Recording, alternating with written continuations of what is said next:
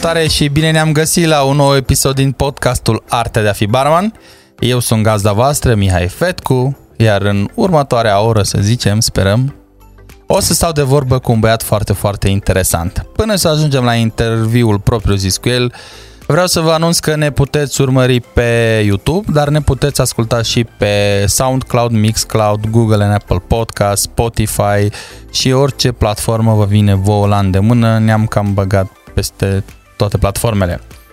Acest episod și această emisiune este făcută în colaborare cu cei de la Monin România pe, și iar pe această cale dorim să le mulțumim pentru tot suportul oferit. Bineînțeles, filmăm în studiourile Vizibil, iar alți parteneri pe care îi avem alături în acest drum sunt cei de la Social Van România, probabil ați văzut și voi pe internet, se ocupă cu tot ce ține de personalizare rulote pentru a fi folosite mai departe ca punct de lucru uh, remote pentru diferite afaceri din domeniul nostru. Cafenea, to go, cocktail bar, food truck, restaurant și așa mai departe. Orice idee vă vine în minte și vreți să o puneți în aplicare și vreți să aveți genul acesta de afacere remote, luați legătura cu cei de la Social Van și cu siguranță veți găsi un punct comun cu ei.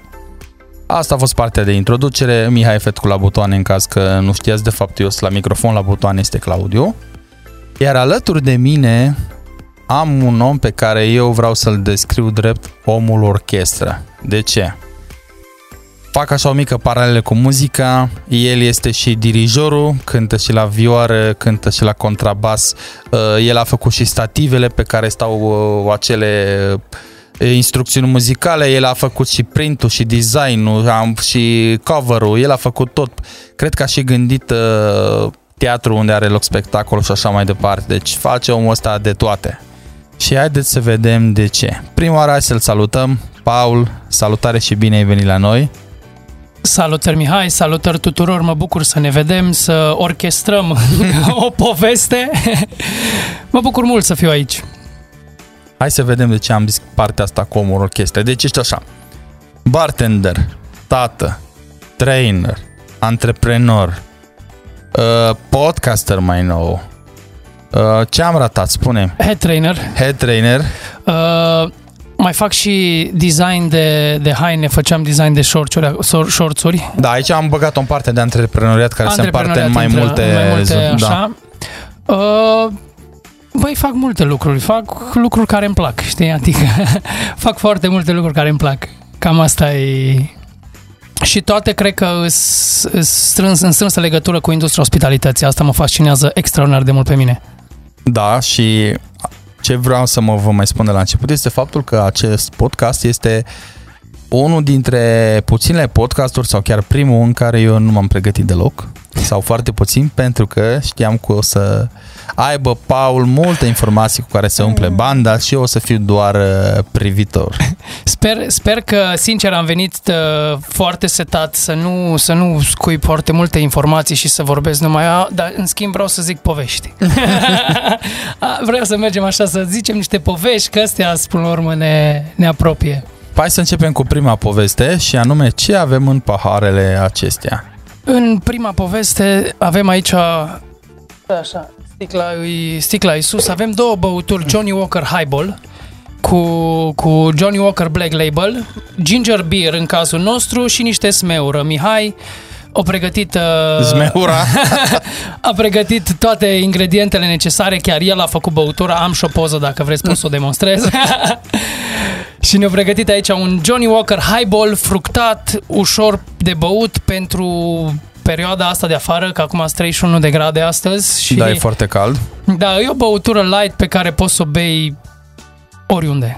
Cam asta e ideea. Curiozitatea mea legată de băutura aceasta este de ce am ales să nu punem garnish la ea.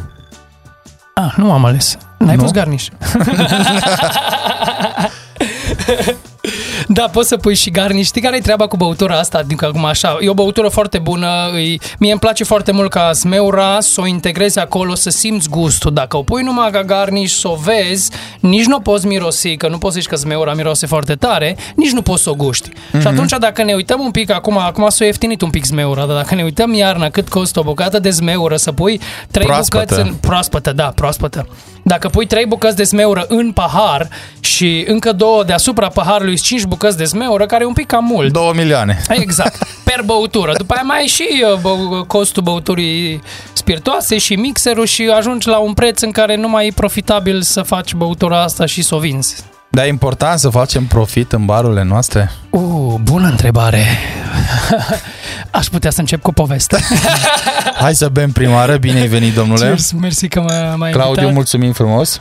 Claudiu, te salutăm. Ca și o mică completare, deci rețeta completă Johnny Walker uh, Black Label, Johnny Walker Black Label 40 de ml. așa, 3 bucăți de zmeură, gheață cubu Race Division Base 1. Neapărat. Ai văzut ce m-am promovat, da? și ca și ginger beer avem uh, exact acesta deasupra noastră sau din stânga noastră de la Free Sense.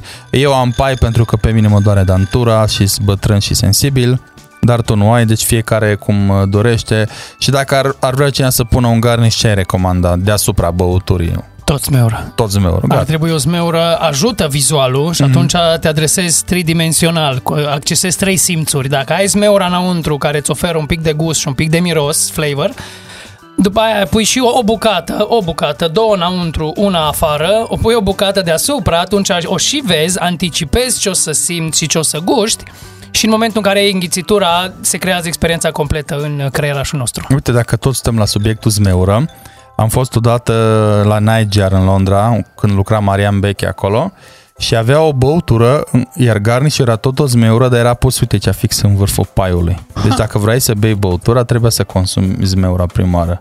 Ha, interesant. Ai tare, văzut? Tare, da, da, da. O simplă zmeură, dar pusă undeva, știi? Adică n-ave cum să nu iei contact cu ea, știi? Da. Păi despre asta e vorba până la urmă. Cum poți să faci lucrurile un pic altfel? Nu trebuie să fii... Eu, eu tot timpul asta am fost. Am făcut foarte multe lucruri. Cred că n-am inovat nimic. n-am inventat nimic. Cred că n-am inovat nimic. Am avut numai la un moment dat o iluzie când participam la Work Class, la finala globală. Am zis că eu nu... Eu nu fac twisturi pe clasice, eu inventez băuturi. Și am zis că așa, asta era filmul meu atunci, că eu vreau să inventez, vreau să inovez și am început să-mi chinui, să mă, să-mi bat creierii foarte mult, să fac băuturi noi și după ce am terminat work class-ul, vă zic sincer, atunci am început să învăț băuturile clasice. Recomandarea tuturor e să înveți băuturile clasice înainte să te apuci. Te s-ar putea să te ajute, că după ce, am, după ce m-am chinuit cu work class-ul câteva luni, mi-am dat seama că absolut toate băuturile pe care le-am făcut eu, fără nicio excepție, era un mic twist după un clasic, adică n-am, n-am schimbat ceva major. Eu asta, asta vreau să, să inovez, să inventez și nu mi-a ieșit, adică n-am inventat, s-au inventat atunci, la fel, lucrurile care le fac eu, eu nu vreau să inventez, sincer, str- stră- ce mă strădu eu foarte mult e să fiu diferit. Adică să fiu un pic altfel. Păi și nu crezi că poți să fii diferit doar prin simplu tău mod de a fi? Adică eu Ai cred exact. că dacă ar fi să te luăm din 100 de inși, imediat te-am recunoaște, știi? Clar. Și mai ales uite acum cu ultimul proiect pe care l-ai făcut, adică dacă îmi pui 100 de podcasturi și dau play la al tău, știu clar că ești tu. Asta am descoperit Cred că ai deja ceea ce trebuie, știi? Nu trebuie să cauți Da, mai mult. da. Și cred că fiecare dintre noi avem chestia asta care ne diferențiază. Păi cum aș putea să fiu diferit? Păi aș putea fi diferit față de restul fiind eu. știi? Singur, da, e, e singurul avantaj care, pe care tu îl ai față de alți oameni e că ești tu. Exact, da. Și asta am descoperit-o așa la, la jumatea parcursului meu de, de bartending, că înainte când m-am apucat... Jumate, cred că, stai un pic. Jumate de unde până unde? Ți-ai făcut deja două capete? Da, îi, o să vi zic imediat și poveste, altă poveste. Altă Asta, poveste. Vezi că Povești, totul e poveste. Claudiu, avem baterie de astăzi. Da, am învățat... Uh... Stai, despre ce vorbeam? uh, cum a luat Barcelona bătaie de la Bayern München da, cu 8-2. nu, nu meritau, nu meritau să, să fie. Da, am învățat la, la, pe parcursul călătoriei mele, când am început, cred că ca, ca majoritatea, m-am uitat la cineva care mi-a plăcut foarte mult. În cazul meu era Marian Beche și Denis Zopi. I-am studiat obsesiv, adică le-am luat toate filmulețele și am zis, mamă, eu aia vreau, eu vreau să fiu Marian Beche în uh, execuție și mișcări și spectacol. Dar cu cât exersam mai mult, cu atât am dădeam seama că îs o copie din ce în ce mai bună. Și deveneam o copie din ce în ce mai bună. Până la un moment dat când mi-am dat seama și am stat, mă pregăteam pentru alte competiții și mă gândeam, bă, ce am eu diferit față de alții, față de, și chiar de Marian Beche, chiar de oricare alt barman sau uh, om din industrie din țara asta, ce am, ce am eu diferit?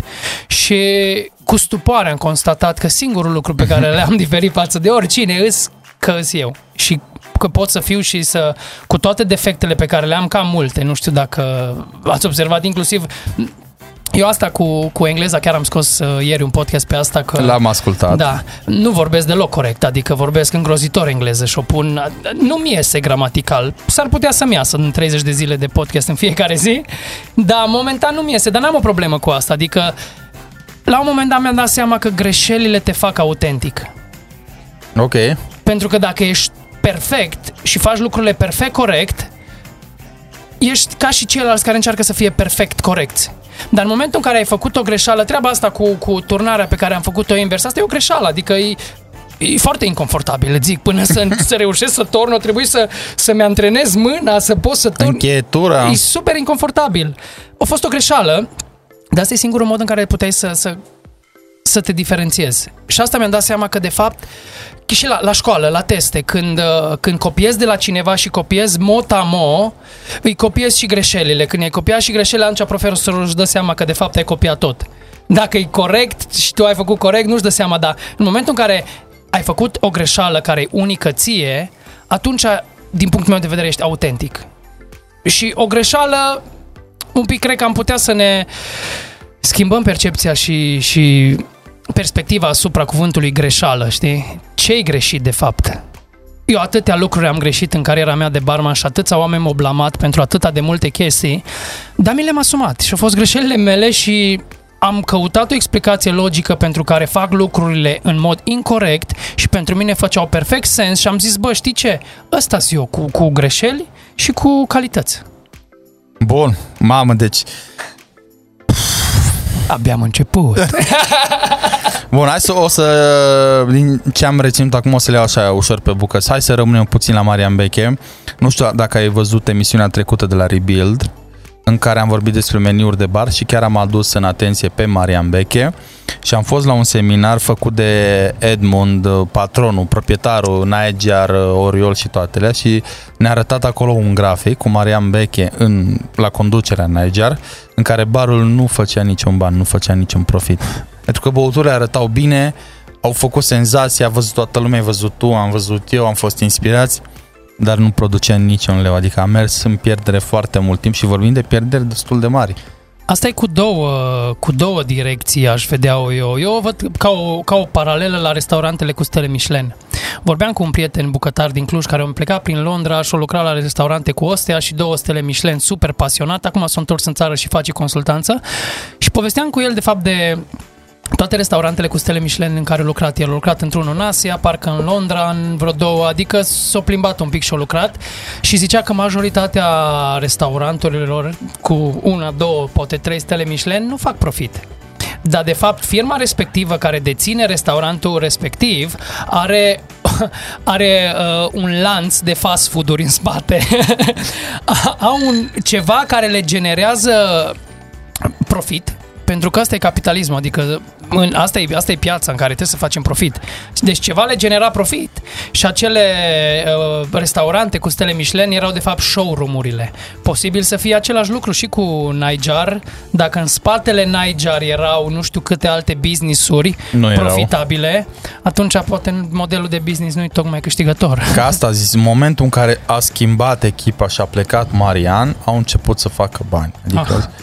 Ei numai din asta trăiau. Am înțeles, atunci se schimbă total. Da, și aveau și un copil și așa mai departe. Deci, uh, ca o primă chestie așa din partea mea ar fi să ne alegem foarte bine reperele și să vedem cât mai mult partea asta din spate, știi, să studiem cât mai mulți, na, chiar să stai de vorbă cu omul, de cine îți place, de, nu știu, de ai zis din podcastul ăsta ultim, ai zis de Tony Robbins, știi? Hai să vedem care e treaba cu el, de unde, pac, pac, pac, pac, Care pac, e știi? background-ul lui, da, ce-a făcut. Exact, ca- exact. Da, da, în ce da. scandaluri e implicat? Care e poziția lui? Sau știi, sunt multe chestii dacă vrei să ții un reper de genul acesta. Așa arată Și- bine la Denis Zopi, la fel, arată super, super bine. La reper aș mai avea încă un lucru de adăugat și foarte important că ce se întâmplă acum în, în, în ultima vreme cu, cu denumirea de succes.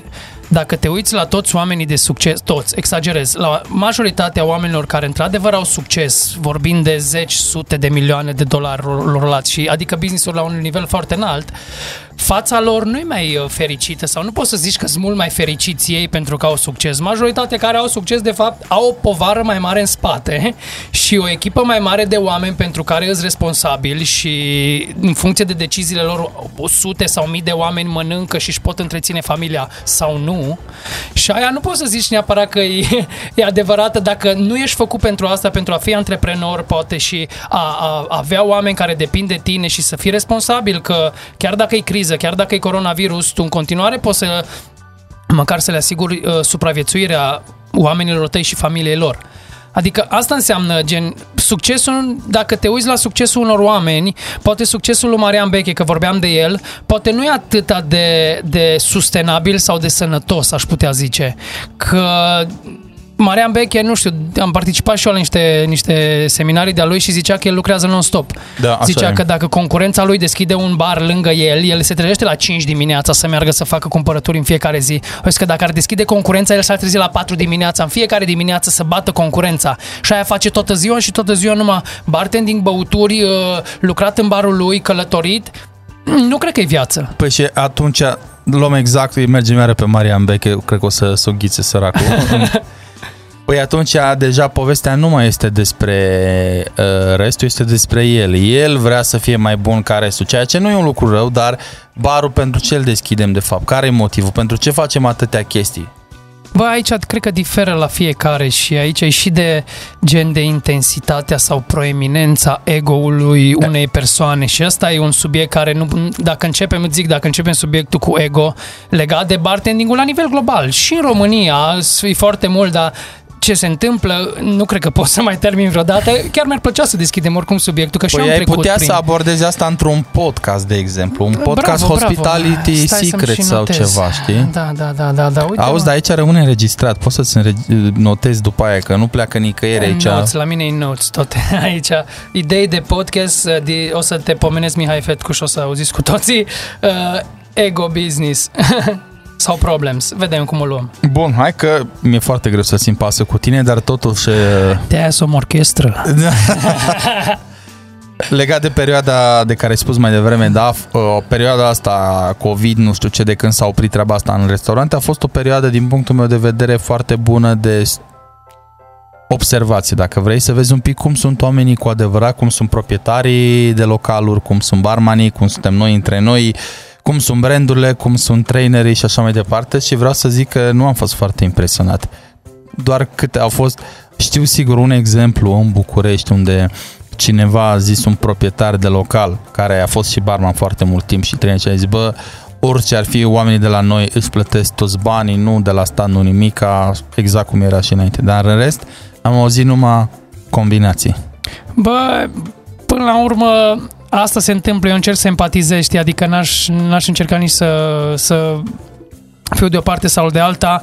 Uh, Gândește-te când, na, exact de ce vorbeam înainte, știi, când ești un antreprenor și un om de succes, poate în, într-o perioadă bună, uh, când ești un, un om de succes într-o perioadă bună, îți faci o echipă din ce în ce mai mare, te extinzi din ce în ce mai tare și începi și crești și ești pe val și angajezi 50 de oameni, angajezi 100 de oameni și deja ești un antreprenor și ai un lanț, poate de restaurante, de baruri, dar în momentul în care lovești o criză și tu nu ești pregătit, adică în industria ospitalității a fost un, un boom de deschideri încă chiar apropo de asta vreau să zic o mică poveste chiar în zi, Încă una? săptăm- da, poveste în poveste Inception, știi? Săptămâna, săptămânile trecute vorbeam cu cineva care vorbea cu un prieten de-a lui care încerca să-l combine, să-i dea 10.000 de euro, să deschidă o cafenea undeva uh, lângă, lângă Cluj, iar zicea niște calcule, este un Carrefour acolo, dacă în Carrefourul ăla merg uh, sute de oameni pe zi, jumate din oamenii aia se opresc și la noi și uh, zicea că dacă faci încasări de uh, uh, 20-30 de mii de, de lei pe zi, Pe ajungi, 20-30 de mii de lei pe zi? da, da, da, ajungi să faci un profit și era o sumă din aia și după aia, aia m-a dat pe spate, chiar încă dacă vreți pot să citesc exact. Zicea că, păi gândește-te mă că uh, o cafea te costă la pre- producție un leu, un leu 50, 2, depinde. O vinzi cu 6-7 lei. Uh, o cola te costă un leu, îl vinzi cu 5 lei. Uh, o limonadă te costă 50 de bani, un leu, uh, o vinzi cu 12-16 lei. Cum să nu faci bani? Dar de curiozitate, omul ăsta care a făcut planul ăsta e de, a lucrat vreodată în industria noastră? Cu evenimente numai. Am înțeles. Atunci, Și atunci, da. Da, la 20-30 asta- de mii da. de euro pe zi, Da. el și cu Escobar mai De, făceau. de lei, de lei, scuze-mă, am zis De- euro, am greșit eu dacă e de lei. Oricum, oricum- tot e mult. Foarte mult pentru un local care vrei să-l deschizi primele șase luni, primul, un, primul an, n-ai cum. Cum poți să schimbi comportamentul oamenilor într-un mod atât de rapid? Decât dacă e ceva absolut memorabil și nou Disneyland reușești să-l faci în, într-o formă sau alta, într-un local, atunci poate ai succes. Dar E greu și asta cred că a fost mentalitatea foarte multor oameni, știi? Asta cred că s-a întâmplat foarte mult. Bă, am niște bani, ce să fac? Bă, păi îmi place să ies pe terase. Mie îmi place să mănânc în oraș. Ia să-mi deschid barul meu, restaurantul meu. Dar când stai la terasă, nu mai aveți, știi? Vezi că vine o spătară, îți aduce un suc, îți ia 8 lei pe sucul ăla și zici, bă, păi tu ce faci, mă furi aici? Știi? Și ei văd numai vânzările, că e chiar un tabel așa, dacă vreți poți să și facem tabelul ăla să-l desenăm. Vânzările și cost of goods, cât te costă marfa pe care, pe care o bagi în vânzările respective. După aia mai sunt alte tipuri de costuri, știi? Costuri cu salariații, cu angajații, costuri operaționale, costuri de ocupare, cu chirie, cu din astea, dar mulți omit treaba aia. Și ajungi la o profitabilitate în industria ospitalității de, nu știu, 5, uh, 2, în unele cazuri 10% profitabilitate și în momentul în care vine și coronavirus și tu funcționezi la 40% capacitate, tu de unde să tai? Profitul tău nu mai e de mult. Dacă îți scădeau vânzările cu 5%, tu deja nu mai erai pe profit. Adică atât de riscante sunt businessurile din industria ospitalității de astăzi. Știi, cam aia m- m-au obsedat cifrele. Și asta vine dintr-o poveste.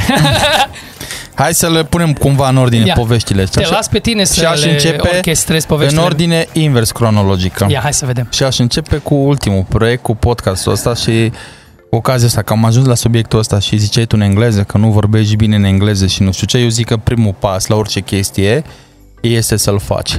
Exact. Eu înainte, înainte să dau drumul la vlogul meu, deci vorbind de acum 3-4 ani, dacă nu mai bine, când făceam acasă în apartament cu telefonul, aveam aceeași chestie, bă, trebuie să am microfon profil, lumină, nu știu ce, să editez, m-am apucat eu să învăț programe și așa și mi-a zis un prieten care, el cu asta se ocupă, a zis, băi, nu, trebuie să începi. Uite, uh, știi cine e Gary Vee? Că toată lumea vorbește, Da, a da, fost da. și la noi, na. Deci Gary Vee, înainte să fie mega succesul ăsta, Taxo a avut un magazin de vinuri și el a făcut peste 100 de episoade pe YouTube cu telefonul în care degusta vinul. El nu-i somelier, știi, dar băi, ăsta, nu știu, te luăm sticla asta, da? Ăsta este vinul pe care l-a luat tata, l-a făcut, da, uite, e așa, așa vorbea un pic despre trei vinuri pe episod și aia. Deci, dacă, uh, s-ar putea să mai fie, dacă te uiți la videourile alea, slabe rău, știi? Dar în același timp a făcut. Și asta am tot zis și la cei din colegii noștri care au tot făcut. Bă, faceți, să fie făcut, știi? Slow and steady wins the race. Da. Deci Da. să fie făcut în continuu.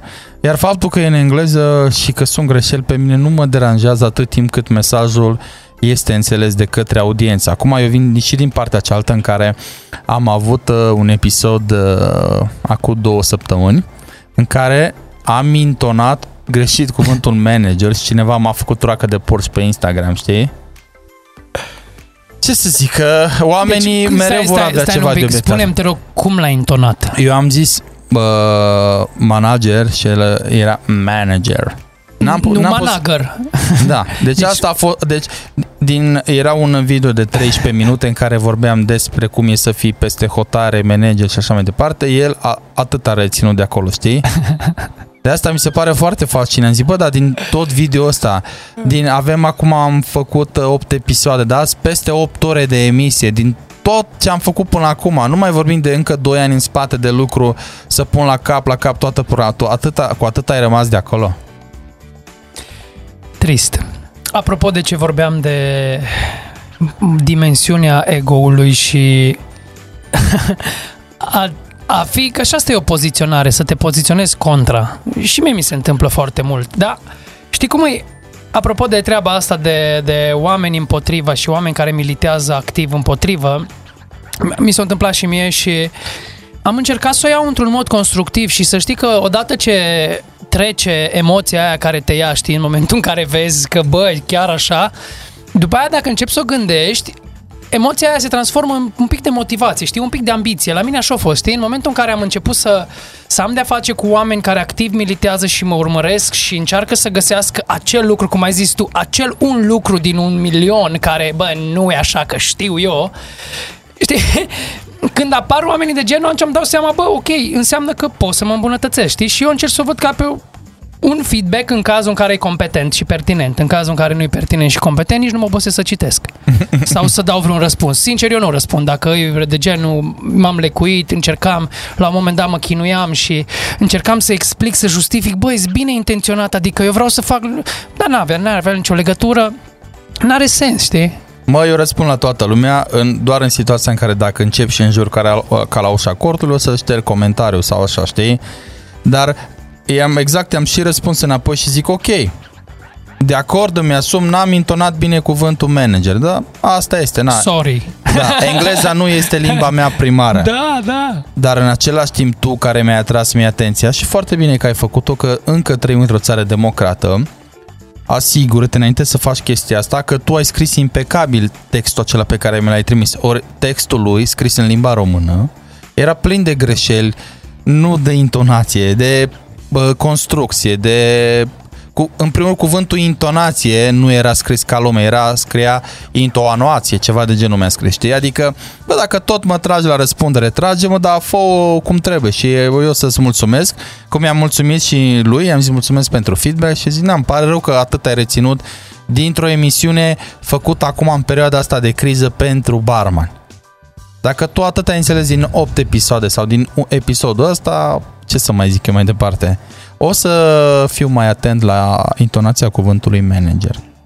English. Da, apropo, legat de intonație și cuvinte, dacă nu v-ați uitat la podcast, la episodul de ieri, vă invit să căutați pe, momentan pe Spotify sau în curând pe Apple Podcast și pe Anchor, ankhor.com.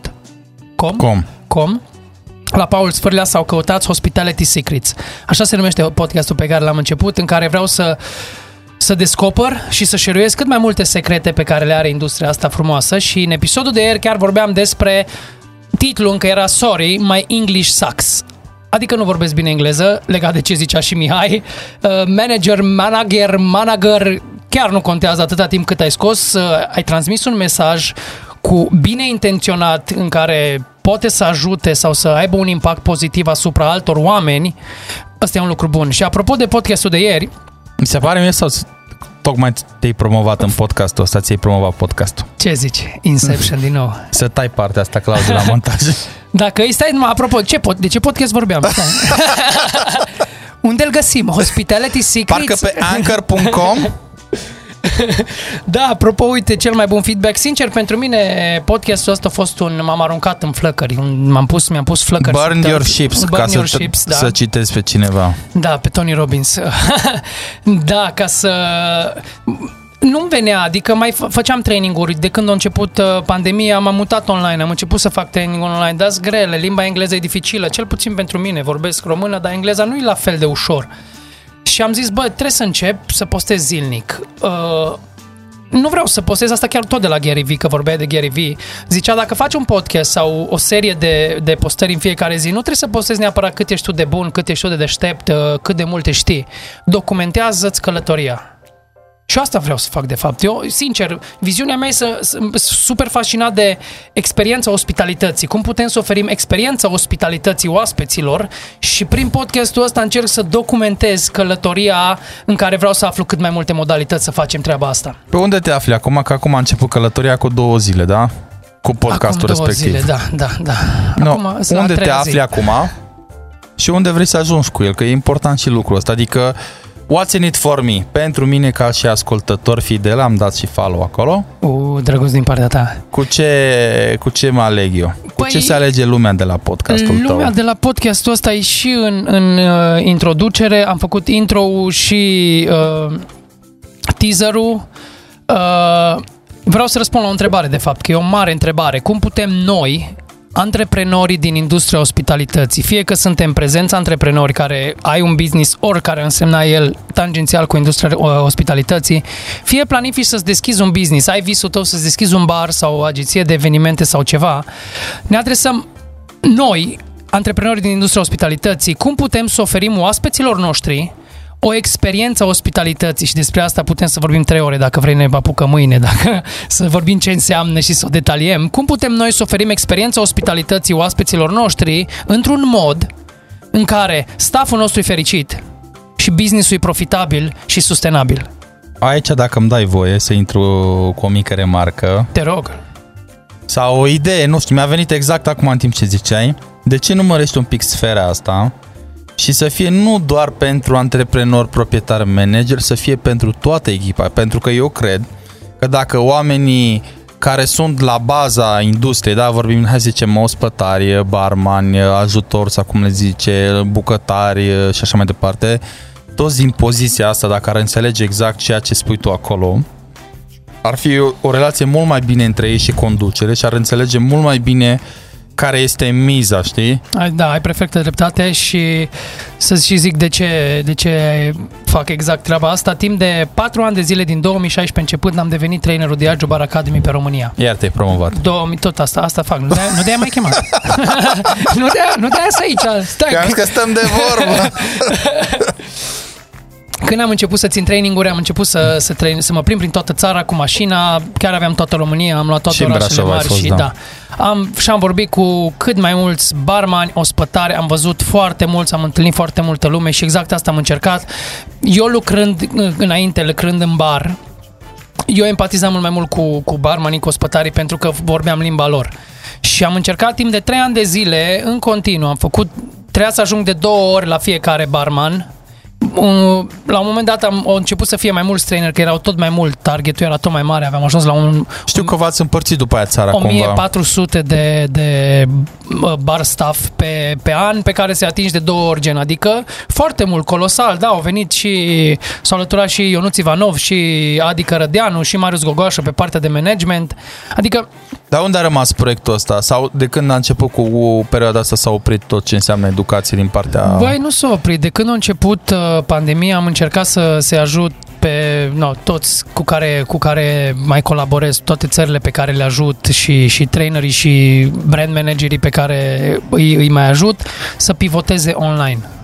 Adică, clar, training-uri face-to-face e greu să faci. Cel nu, nu, puțin în nu, perioada nu, asta. nu face-to-face, mă refer, uh, aveați voi, era o chestie, cred că Business to Bars îi zicea, care deja a început, Business of Bars, da. așa, a început să se prindă tracțiune în România și cred că este și modulul online, mă, mă refer, nu știu, intrăm într-o cameră separată pe Zoom unde ești tu sau cineva din băieți și face prezentarea nu, asta? momentan se nu, poate? momentan nu. Ok. Uh, Modulul Business of Bars, ca să vorbim un pic mai mult despre el, e dezvoltat de, de Sean Finter. Sean Finter e din America, are agenția de bar Barmetrics. E una dintre cele mai mari agenții de consultanță de bartending din lume, adică au făcut până în prezent consultanță la peste 6000 de baruri și restaurante. Au Au făcut... și o carte faină, ai primit-o? Ai citit-o? Ce carte ai, nu? Carte scrisă chiar de el. El și de colegii, încă doi A, colegi. nu, colegii lui nu el, nu de Sean. Are și el acolo o secțiune mică. Are intru. A. Păi nu e la cel Am, mai am important? Citit, am citit-o, da, am citit-o, clar, o am acasă, îți dai seama că e de referință, chiar o recomand. Cum se numea? De, de, de, La, nu, nu, lasă oamenii să intre pe Google. Căutați, merită.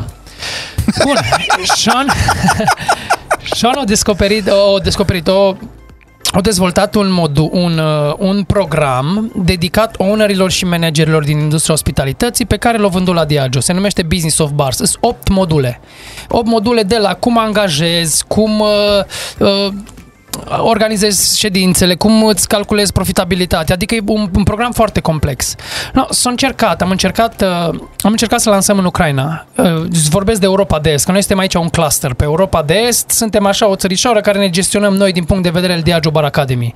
Și am încercat să lansăm în Ucraina, au venit chiar Spike Merchant de, de au făcut Business of Bars în, în Ucraina, după aia au mai încercat să facă follow-up Contentul respectiv, contentul vechi, era un pic greu de implementat în condițiile în care însemna să schimb comportamentul unui manager sau a unui owner. Lucru care era extraordinar de greu. E mai ușor să, să impactezi, să influențezi un barman, un ospătar, pentru că dacă el dacă vede motivație în ceea ce faci tu, o să caute poate unii dintre ei și o să, o să se îmbunătățească, dar să schimb modul de lucru al unui owner sau al unui manager e un pic mai greu. Și atunci programul ăsta necesita oameni să facă follow-up constant, adică necesita niște consultanți. și acum, în, uh, în perioada pandemiei recent, de vreo, acum e un breakthrough, uh, rămâne între noi, e un secret, apropo, Să nu spuneți la Secrets. uh, apropo de asta, m- contentul Business of Bars a fost rescris chiar de Sean Finter. A fost uh, din 8 module, au făcut 3 module. Chiar am apucat să le citesc, am, fi, am, am rămas impresionat. Adică cum pune modulele respective, cum sublinează ce... O luat esența, de fapt, și le-au, le structurat în 3 module. Ei, ideea e că acum, pe perioada pandemiei, s-a oprit un pic, s-a, s-a pus pe stop trainingurile face-to-face cel puțin, că nu știm, e o incertitudine prea Asta mare. da, dar pe partea de online, adică mă interesează, zicea, ziceai că uite, am pivotat pe online. Unde e pivotul ăla? Să-l vedem Pentru și noi. barmani, pentru barmani Unde și, e? și ospătari. uh, Arată-ne uite, unde Andrei- intrăm. Pe pagina lui Andrei Lungu, Andrei Lung, și pe pagina lui Vitalie Burlacu. Ei doi au fost, ei sunt trainerii Și Diageo acum Bar fac Academy pe niște România. prezentări, băieții, da, da. Andrei Lung se ocupă de reserve și tot ce înseamnă super premium și băuturile de la Diageo uh, super premium și face niște traininguri și niște live-uri foarte tari. Tare îmi place. Andrei, felicitări, bravo. Și uh, dacă aș putea să adaug ceva, Te rog. Pe engleză e flawless. Da, mă, când l-am auzit. Deci intonație tot ce trebuie, da? Andrei Lung. Când Andrei Lung, când vreau să cresc mare ca Ia tine, uite vreau aici. să ajung. Uite un pic la Claudiu, uite-te un pic la Claudiu cât de repede s-a mișcat acest mm, El e Jamie Andrei de Lung. România. Uh, Da. Dacă vă interesează partea de, de traininguri și cum poți să, să zici o poveste unor băuturi spiritoase super premium, Andrei Lung asta face pentru produsele Diageo Reserve. Bun, putem să facem un pic de good cop, bad cop? Tu ești good cop, eu să fiu bad cop? Dacă atâta timp cât eu sunt good cap, da, putem să facem.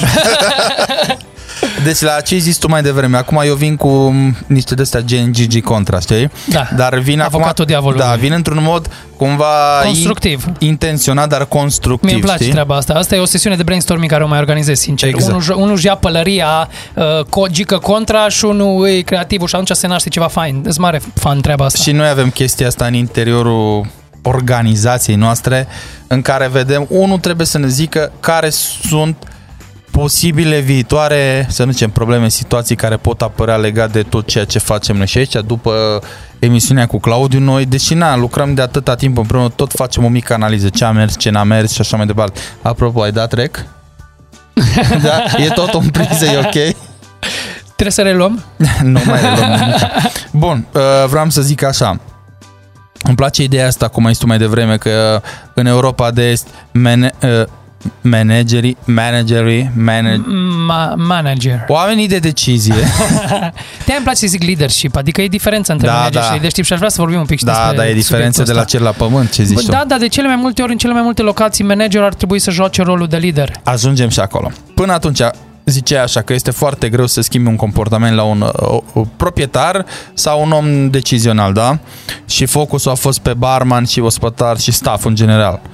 Și într-adevăr și eu am o seară că s- cu ei poți rezona mult mai bine, dar când vine momentul ca ei să aibă nevoie de o aprobare și se duc la acel proprietar care nu înțelege nimic, se blochează totul acolo. Adevărat. Și, și m-am luptat cu asta, adică crede-mă cât, am, cât m-am plimbat cu barmanii prin țară, deci vedeam niște lucruri incredibile și eram șocat, sincer. Eu trebuia să, să învăț speed and efficiency și mergeam în localuri care n-au bar. Da, pe mese de la de lemn și... Știi? Deci, da, m-am întâlnit cu multe lucruri de genul. Continuă. Așa. Dar, în România, și o să-mi iau la hate pentru ce o să zic acum, dar asta este. Poți să fac o paranteză înainte sau după? Apropo de în România. Sincer, m-am plimbat mult în Europa de Est, nu suntem singuri. eu, eu vorbesc doar de piața în care noi ne aflăm Așa. în mod direct, da? Da. Că uh, uh, următoarea paralelă ar fi, pentru că și în multe traininguri făcute de mine și chestii implementate prin localuri, m- uh, am avut tot timpul informații din afară, proaspete sau cu o altă direcție, știi?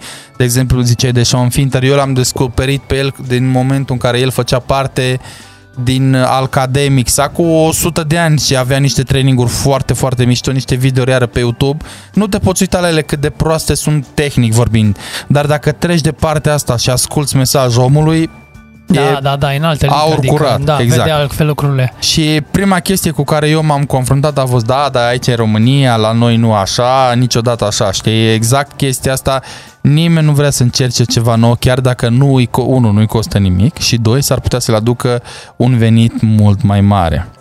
Știi cum e treaba asta?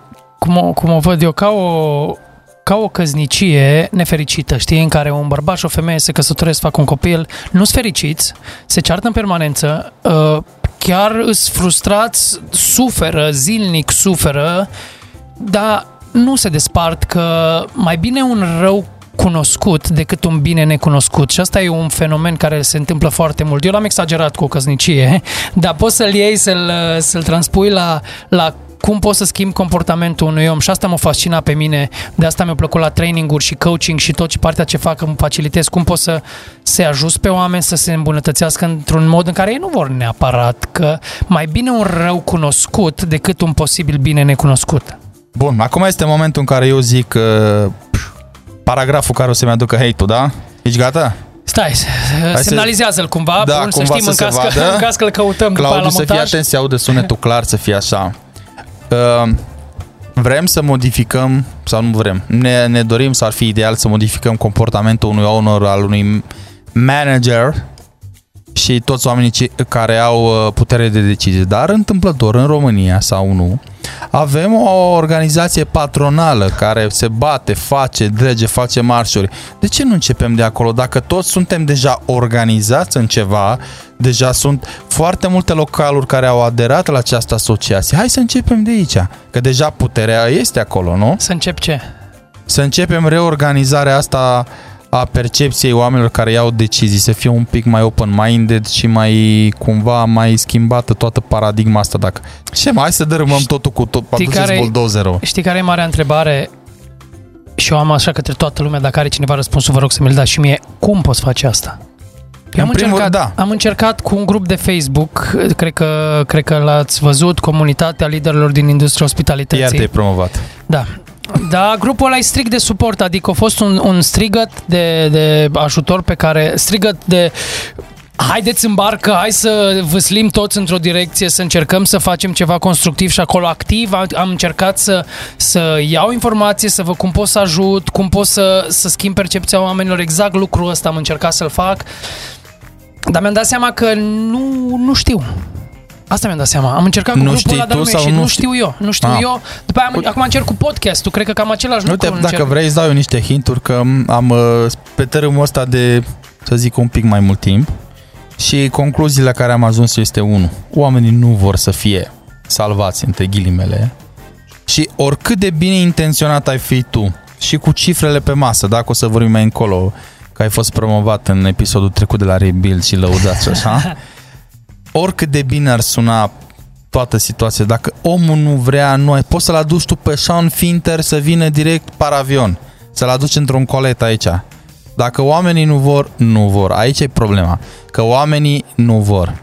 Poți să, un pic se poate face ceva în Se momentul poate în care... face în toate situațiile, dar e- eu zic prin ce am trecut eu până aici și statistic vorbim că nu putem să luăm o chestie per general. Da, n-ai cum.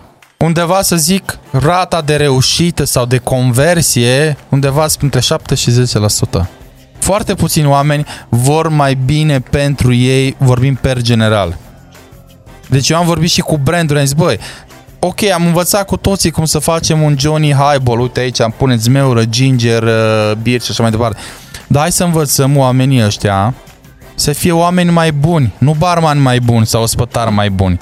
Hai să învățăm ce înseamnă un card, ce înseamnă o rată, ce înseamnă un credit, ce înseamnă partea asta antreprenorială de care vorbești tu, cost of goods. Hai să luăm câți oameni știu ce înseamnă cost of goods, câți oameni știu să facă o, o rețetă. Uite, astăzi am, mă promovez și eu dacă tot aici stăm la... Te rog, te rog, poți să faci asta, e ok. Ia tău. Chiar astăzi am, uh, am dat drumul la un video nou pe YouTube, foarte scurt, în care am făcut, uh, am arătat o formulă cum să-ți calculezi ABV-ul unui cocktail. Da, o chestie Foarte fo- tare, foarte foarte tare. simplă, dar cu slide-uri frumos, interactiv, na, așa cum, cum trebuie. Hai să începem de aici, știi? Hai să facem să fie ei oameni mai buni, pentru că eu consider că dacă eu îți fac niște chestii care îți aduc ție un plus de valoare și tu ești un om mai bun datorită la informațiile pe care le-ai primit de la mine sau training și așa mai departe, tu o să mă ții minte acolo toată viața. Eu aș merge încă un, încă un strat Bagă, deeper, încă bagă. un strat, încă un layered. Uh, nu doar plus valoare, ci dacă eu reușesc să-ți demonstrez ție că tu poți să faci mai, mult, mai mulți bani și vorbim profit net, banii cash care rămân după ce se termină tot, ai plătit tot, sunt banii de uh, suc și de cinema. Banii pe care ai pentru ce vrei tu, dacă eu pot să-ți demonstrez că pot să-ți aduc ție mai mulți bani cash la sfârșit de lună, înseamnă că merit banii pe care îi, îi, îi cer. Adică, până la urmă, cam aia e. Dacă eu nu-ți demonstrez că pot să-ți fac ție mai mulți bani, nu pot să-ți cer ție făcând bani din treaba asta.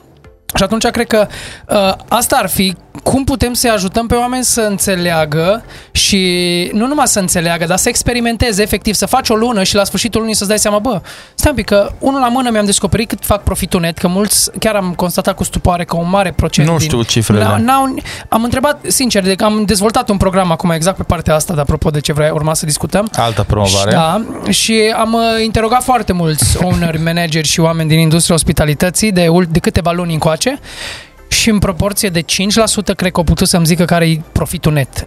Cifra care la sfârșit rămâne, bă, uite, ăsta e. Știi? Ăștia banii de Eugenii. Da, dacă, deci dacă nu, ai, dacă nu știi exact cum poți să spui un target să-i crești. Și îți mai dau un exemplu apropo de prietenul meu care, care a lucrat la restaurante cu stele Michelin, a, făcut să facă, a mers să facă consultanță la un local foarte bun. Și localul respectiv nu avea nicio treabă, adică ownerii vedeau câți bani trebuie să plătească și la sfârșitul lunii vedeau cu câți bani rămân. Cam aia era toată contabilitatea lor care știau. și vindeau salată cu caracatiță. Și o salată la caracatiță apropo de vorbind de cost of goods și pierderi și, be- și food cost, la caracatiță în proporție de 80% tu ai pierdere. Adică odată capul nu-i bun, plus că în momentul în care cumperi caracatița îți vine înghe- cu un mucilagiu înghețată, cumva ăla se topește, ai pierdut, i-ai tăia capul, folosești undeva la 20% tentacolele respective. Și vindeau o salată cu trei caracatițe și o vindeau, să zicem, la, nu știu exact sumele, dar undeva la 100 de lei. În condițiile în care prietenul ăsta când a mers acolo și a făcut un calcul, a văzut că de fapt costul de producție al acelei salate era 150 de lei. Adică pierdeau 50 de lei la fiecare salată cu caracatiță, fără să punem uh, utilități, muncă și alte costuri acolo. Adică de aia e trist și de aia cred că trebuie să mergem încă un strat mai, mai adânc, să vedem, băi, ok, fără secrete, adică dacă ne ascundem și ne, ne rușinăm de cifre, nu, hai să punem cifrele, cât îi? Cât rămâne? Adică e ok dacă îți rămâne? Ai profitabilitate 1%, crezi că ești ok? Ai profitabilitate 50%, s-ar putea să te gândești că modelul tău de business e foarte bun și poate poți să începi să scalezi, poate francizezi sau cine știe. Știi, cam asta e, bă, hai să vorbim un pic de cifre. Câți bani rămân? Asta m-a fascinat în ultima vreme. Hai să mergem încă un layer dacă vrei de Îmi desubt. place. Ce faci? Asta e o întrebare pe care ți-o adresez în mod direct pentru că și am trecut prin ea și sunt curios ce rezolvare ai găsit tu. Te duci într-un local, faci consultanță, te înțelegi cu oamenii, la bani, la toate alea, le plac ideile tale, le place tot ce ai implementat acolo, ai plecat și după ce ai plecat tu, ei nu mai fac nimic. Din ce ai construit tu împreună cu ei. Astea au fost primele lecții pe care le-am luat. Pot să zic povești? Am voie? de bătaie. Prima mea consultanță, am, am, uh, după ce am câștigat work class-ul, în 2015 m-am angajat la Charlie, un, un bar foarte frumos din Cluj, era o echipă extraordinară cu Sergiu Biriș, Emanuel Magda, uh, Silviu Popa, uh, inclusiv Mario, era o echipă foarte tare foarte tare de foarte tare de, de oameni și atunci am de la ei am început să învăț foarte mult Uh, cum ziceam că eu am început să învăț esențialele și clasicele și ce, ce, ce trebuie învățat la, din bartending la început, cam după ce am câștigat work class-ul. La mine ăsta a fost drumul. Dar a început lumea să mă caute atunci că na, am câștigat work class, imaginea mea peste tot și mi-au, mi-au contactat niște tipi undeva la 32 de investitori vreau să deschid o locație și eu să le fac consultanță. Și mă duc încă cu, cu Sergiu Biriș, am vorbit, l-am întrebat, bă, Sergiu, cât să le cer, cum să fac? Eu n-am mai făcut consultanță, ce trebuie să fac? Îmi place ideea, aș vrea să fac consultanță, dar nu știu exact. Nu, am discutat, am ajuns, le-am făcut consultanța, le-am făcut uh, meniu, dacă mai am meniu acasă, o, la un moment dat o să-l scot meniul ăla e îngrozitor. adică ăla e meniu îngrozitor. Am făcut meniu, am făcut traininguri, din, din punctul meu de vedere am făcut totul perfect și locația urma să-și ia zborul. Nu știam atunci prea multe lucruri. 32 de investitori, nu s-au înțeles prea mult, nici mie nu mi-au dat toți banii. După câteva luni locația s-a închis. nu că nu, nu aplicat ce am făcut eu, dar s-a închis. Știi, no, asta a fost startul meu în, în consultanță. și după aia am mai încercat odată și după aia am mai încercat odată și după aia am început să am succes pe de-o parte și după aia am început să fac și mi-am dat seama la un moment dat, am zis-o și în... Uh, mă vezi că mă promovez. Am zis-o și în podcastul Hospitality Secrets, chiar în intro, Why I uh, Love Hospitality Industry. am zis povestea, de fapt, uh, cum am învățat în momentul în care am participat, apropo că vorbeam de Sean Finter, la cursul lui se numea Bar Consultant Launch Program. El a scos un program, o dat, mi-a dat mesaj pe, pe, pe WhatsApp, pe, nu, pe, pe Messenger, așa o promova mesajul ăla, că eram, aveam, aveam, eram în cercuri și mi-a trimis un mesaj atâta în care îmi prezenta programul ăla ce învățăm acolo, cum ca și consultant, cum îți lansezi un business, cum te pregătești, cum livrezi, cum fa- exact faci follow-up, cum îi schimbi comportamentul oamenilor, toate lucrurile astea. Era un webinar, un seminar online timp de o lună, în fiecare miercuri uh, aveam call și marțea Q&A session cu Sean. Și Sean a zis în primul episod, a zis un lucru spectaculos. O zis că este așa, mamă, stai așa, nu, că pot să încep să-mi fac de... Deci, unul din de cap. pasiunile mele e uh, whiteboarding-ul. Dar zine ce înseamnă, că eu am crezut că te dai cu barca pe apă. Înseamnă că ai o placă albă și desenezi și plăcerea foarte faină că poți să ștergi foarte rapid. Pui idei pe foaie și încerci să le transmiți vizual. Na, așa arăta piramida care, care o prezentat Dar ei nu o să vadă. O să le arăt. Asta e o piramidă. Așa arăta piramida pe care o prezentat-o Sean Finter în primul episod. La baza piramidei zicea că ești creativ. Când încep consultanța, ești foarte creativ. Eu așa am început. Uh, făceam, uh, făceam meniuri, băuturi creative, am participat la work class, îmi plăcea mixologia, încă nu înțelegeam cost of goods și profit și din alea îmi plăcea să desenez numai, să fac băuturi cu Blue Label. așa am învățat eu. Și eram foarte creativ și încercam să fac training-uri creativ. N-ai niciun impact, știi, că îi dai un meniu, n-are nimeni uh, skill-ul uh, așa experimentat de work class încât să facă tu constant toți produsele la fel. Următorul pas zicea că îi uh, consultant. Aici consultantul merge și intră într-un local și rezolvă problemele. Adică vine el acolo și ok, toate deciziile care îți vin la mine acum, eu sunt consultantul, am venit să vă rezolv problemele care ard, vă pun totul, încerc să vă, vă fac meniu, vă fac o consultanță și vă aranjez, vă organizez toți. Asta e uh, Așa. Asta e rolul meu ca și consultant. Ur- următor, următorul strat îi coach. No, rolul de coach m-a fascinat extraordinar de mult. Acum, eu asta fac. Rolul meu e de coach pentru 9 țări din Europa de Est, iar mă promovez, în, care să, în care să le fac coaching la trainerii din Europa de Est, din 9 țări, să livreze trainingurile mai bun. Cum faci coaching și care e diferența între coaching și a fi consultant sau a ține un training? Ca și trainer, vorbești în proporție de 80-90%, mergi și dai informația. Zici, ca și consultant, vii cu informația, așa trebuie să faci. Ca și coach, încerci să vorbești în proporție de 20%, adică 80% să obții de la ei și să le pui întrebările care trebuie când trebuie ca răspunsul să vină de la ei. Asta face un coach, de fapt. Nu vine coachul și zice, bă, trebuie să faci aia, aia, aia. Nu, coachul vine și zice, bă, cum crezi că poți să ajungi la rezultatul ăsta mai repede?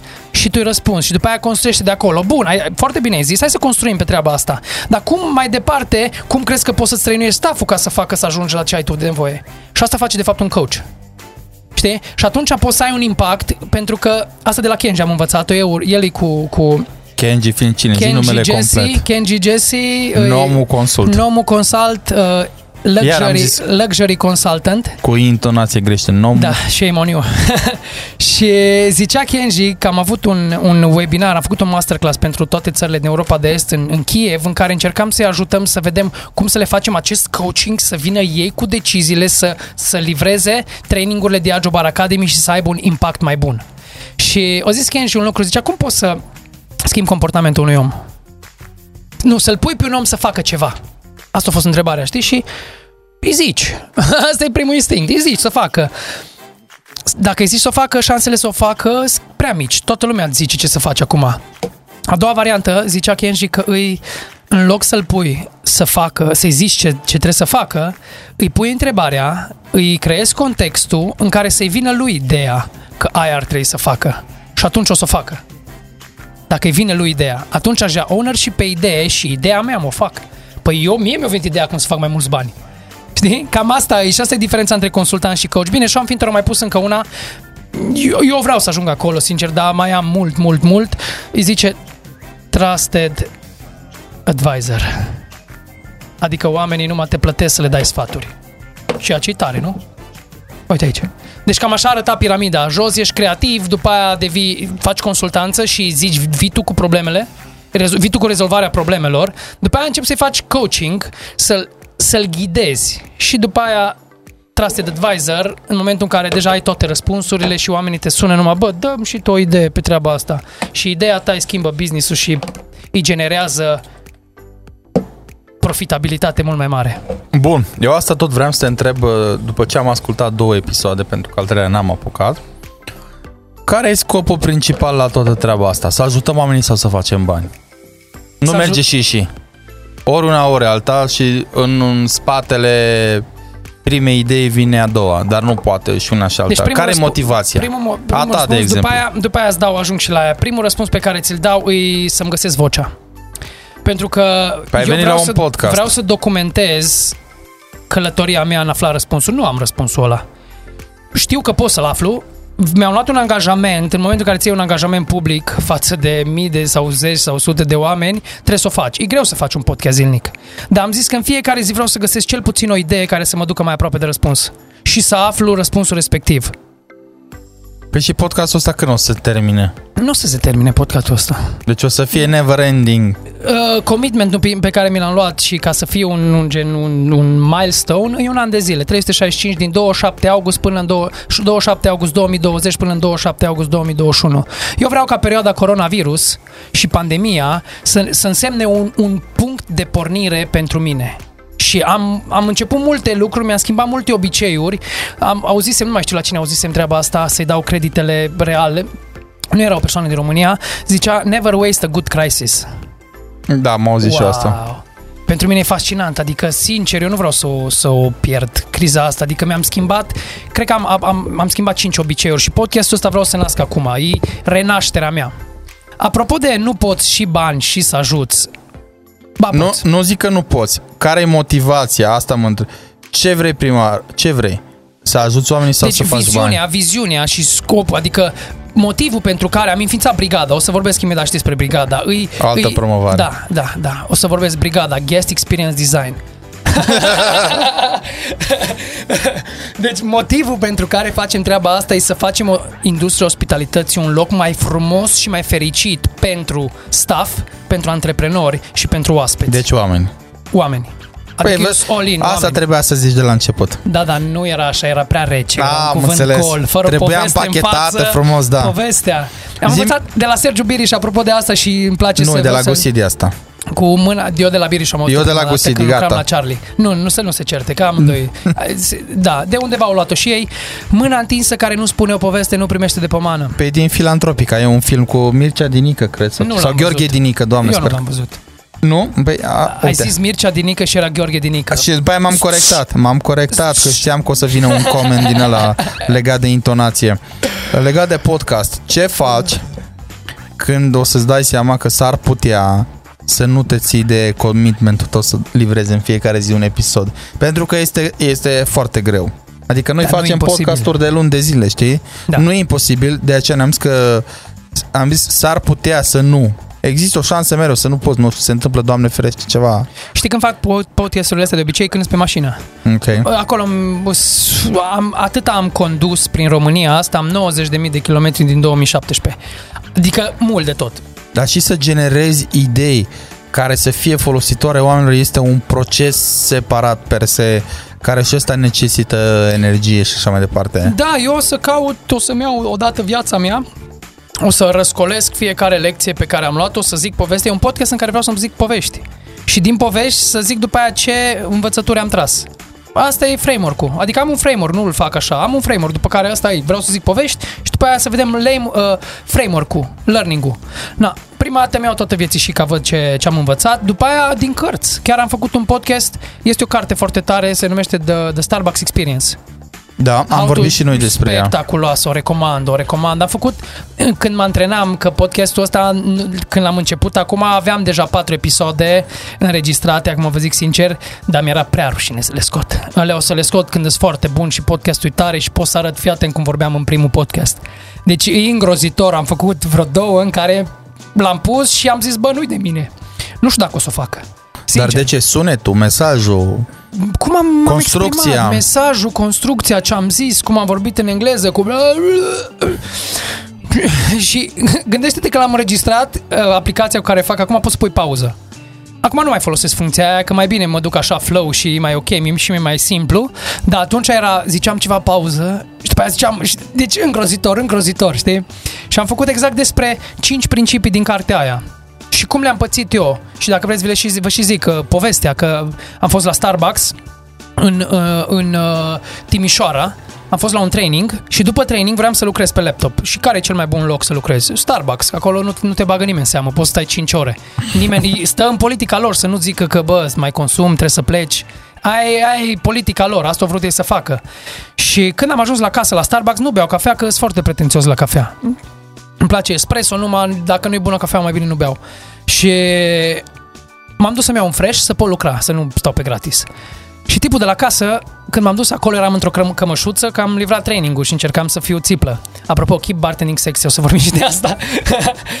și tipul de la, de la casă se uită la mine... Un pic mai aproape de microfon. Așa. Tipul de la casă se uită la mine și îmi zice, mamă, e foarte tare cămașa.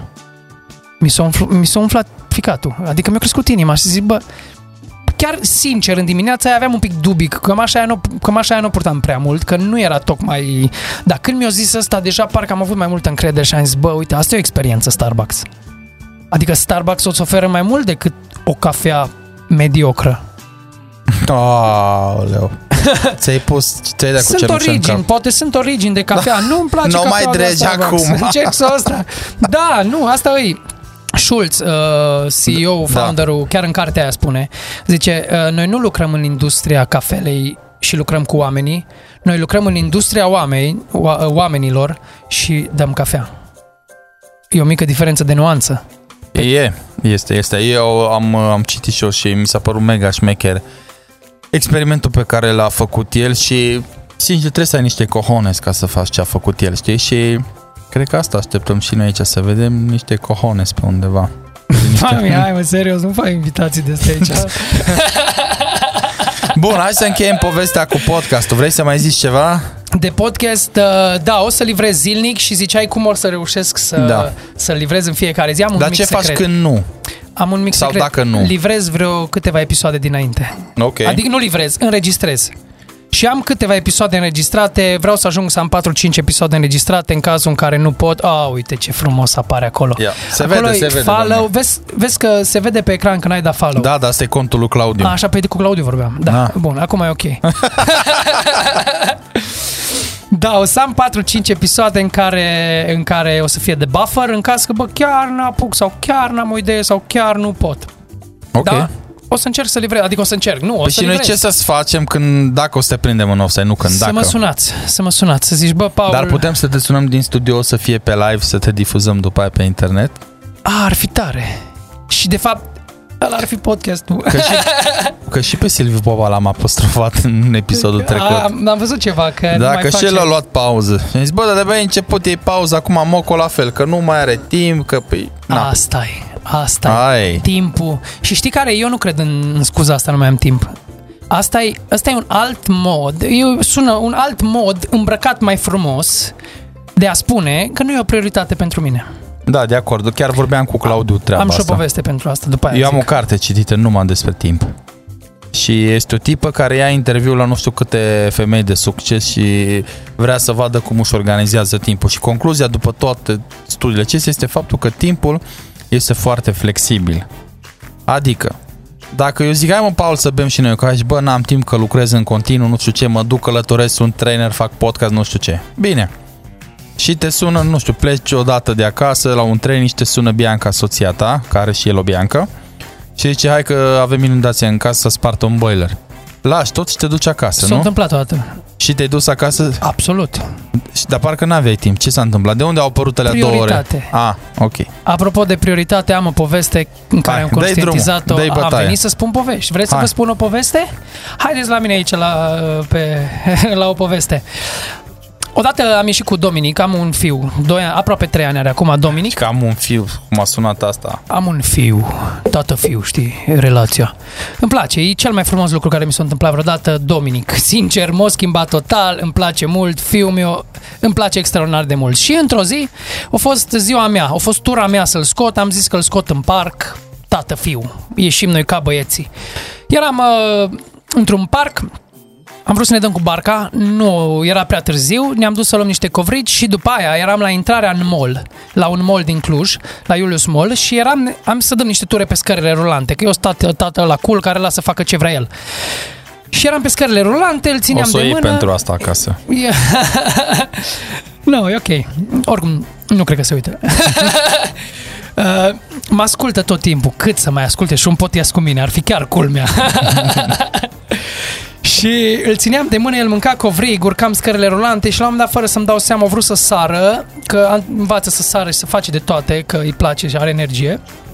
A vrut să sară pe o treaptă mai sus. Dar el nu are detentă, nu a putut să sară și o sărit până la tibie. Și tibia i-a dat de fierul de la scările rulante, deci i-a făcut efectiv două copci au intrat acolo până la urmă, o desfăcătură din aia așa i s-a desfăcut pielea. Inițial am crezut că nu-i nimic, că o sărit, s-o pus jos, când ajung în capătul scărilor începe să plângă, îl văd, văd sânge, mă uit, desfăcătura atâta, carnea și am înghețat. Nu mai știam ce să fac, sincer, am înghețat. În momentul ăla aveam un șervețel murdar în mână, l-am luat în brațe, am pus șervețelul sub rană și am început să o iau la fugă spre farmacie. Încă nu știam ce urmează să fac sau ce vreau să fac sau care e. Știu, știam clar că trebuie să ajung la farmacie să le întreb pe tanti să-mi dea ceva să curăț sau să-i pun rană sau pansament sau nu știu ce înseamnă fug la farmacie. Era vreo cursă de 100 de metri și cu, cu el în brațe. Are 15 kg acum. Și am luat-o la fugă și la un moment dat începea să mă doară, să mă doară toate, că nu am condiție fizică, nu prea mai fac mișcare. Și simțea că mă durea toate, dar deci corpul fugea în continuare. Deci era prioritatea numărul unu pentru mine. Apropo, nu mai exista nimic. De ce vorbeam că nu mai exista și starea aia când nu te mai gândești la nimic. Chiar nicio problemă nu mai era. Numai în momentul ăla trebuia să ajung la farmacie în cel mai scurt timp posibil.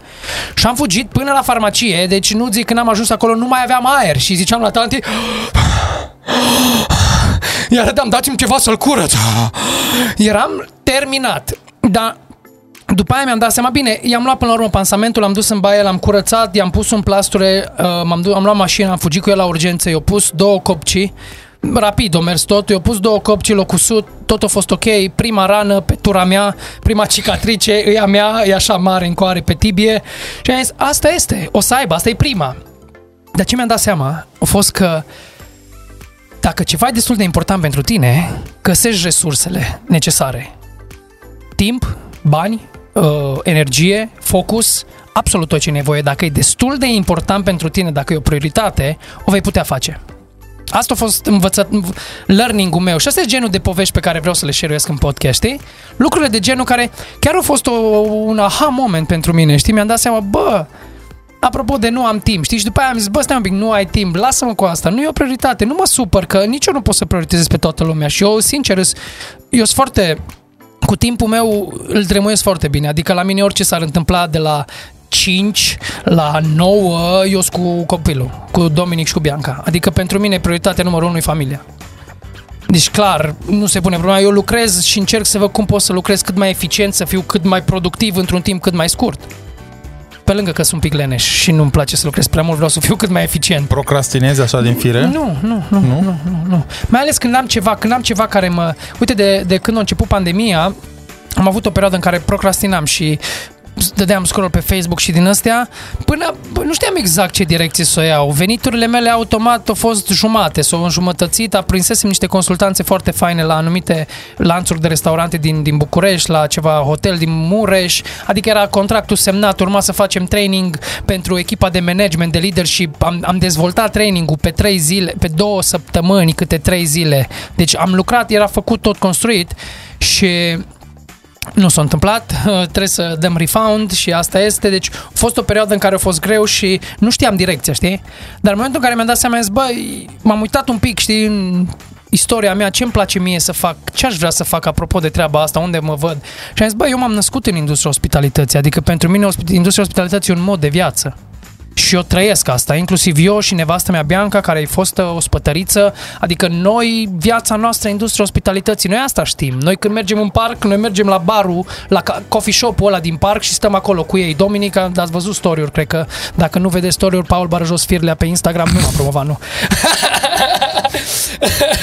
în care uh, tipii de acolo îl învață pe Dominic să facă cappuccino, adică asta e viața noastră. Dominic o crescut în baruri.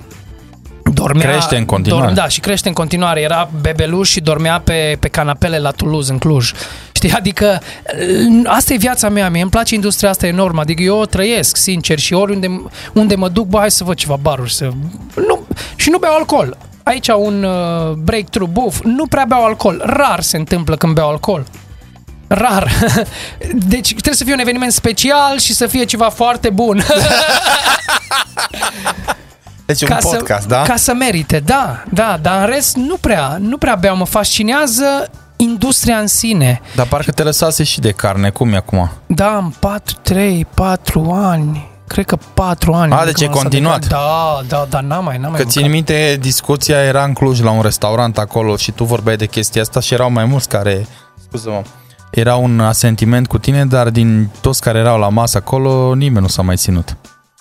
Da, e vorba de commitment, știi, până la urmă. Bă, e o prioritate pentru tine, adică, știi cum e, apropo și de podcastul ăsta, știi de ce faci treaba asta? Ai un motor, adică e ceva ce te motivează destul de tare încât să-ți iei un angajament să o faci fără excepție? La mine a fost cu mâncarea, cu, cu carnea. Pentru mine nu era carnea, nu mă făcea să mă simt bine. La mine e destul, e destul de puternică motivația asta să, să mănânc sănătos. Și uite, acum am început încă un lucru de ceva vreme, de când am început și podcastul și lucrez foarte mult pe, pe proiectul Hospitality to Profitability, se numește, o să vedeți în curând, nu m-am promovat. E un proiect nou și de când am început proiectul ăsta cu scopul de a ajuta industria ospitalității și a face o industria ospitalității un loc mai frumos și mai fericit pentru oaspeți, staff și antreprenori, îmi vine să mănânc și mai sănătos, mai mult hrană vie, să mănânc mai multe fructe, legume ca să am mai multă energie, să pot să dorm un pic mai puțin, dar când mă trezesc să fiu full de energie, când sunt cu copilul să am atâta energie să fug, să sar cu el, să... că acum începe distracția. După aia când lucrez să am atâta energie încât să înregistrez podcastul ăla în fiecare zi sau să, să dezvolt tururile alea sau să înregistrez webinariile care facem acum și să dezvoltăm toate tururile alea. Adică cred că dacă ai acel de ce, știi, și e o motivație destul de puternică în spate, poți să o faci. Întorcându-ne la, la povestea în care fiul meu s-a tăiat și motivația a fost cea mai puternică, adică ce motivație mai puternică să am să, să dau un telefon să văd, bă, ce mai faci, ne vedem după aia la un suc.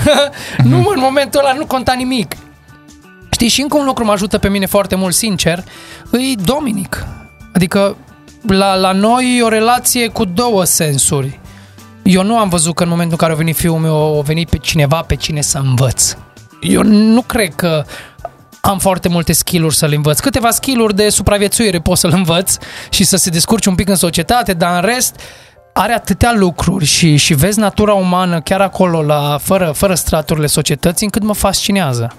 Să-l văd pe fiul meu și eu învăț de la el, învăț flexibilitatea aia și cât e de, de fericit în lucrurile mărunte, știi? Fericire pe care noi poate uităm că fugim tot timpul după, după orizont. Și am avut perioada asta, înainte să vină Dominic, am avut în care fugeam după orizont, fugeam după titlul de cel mai bun barman din România, apropo de vorbind de ego. Și l-ai a fost, obținut. Nu, cel mai bun barman din lume, scuză-mă. Da. Adică ego-ul meu nu vrea să fie numai atât. Eu vreau să fiu top, cel mai bun din lume. Bă, Paul Sfârlea. A, aia și... Dar cu ce te ajută în mod concret? Ce?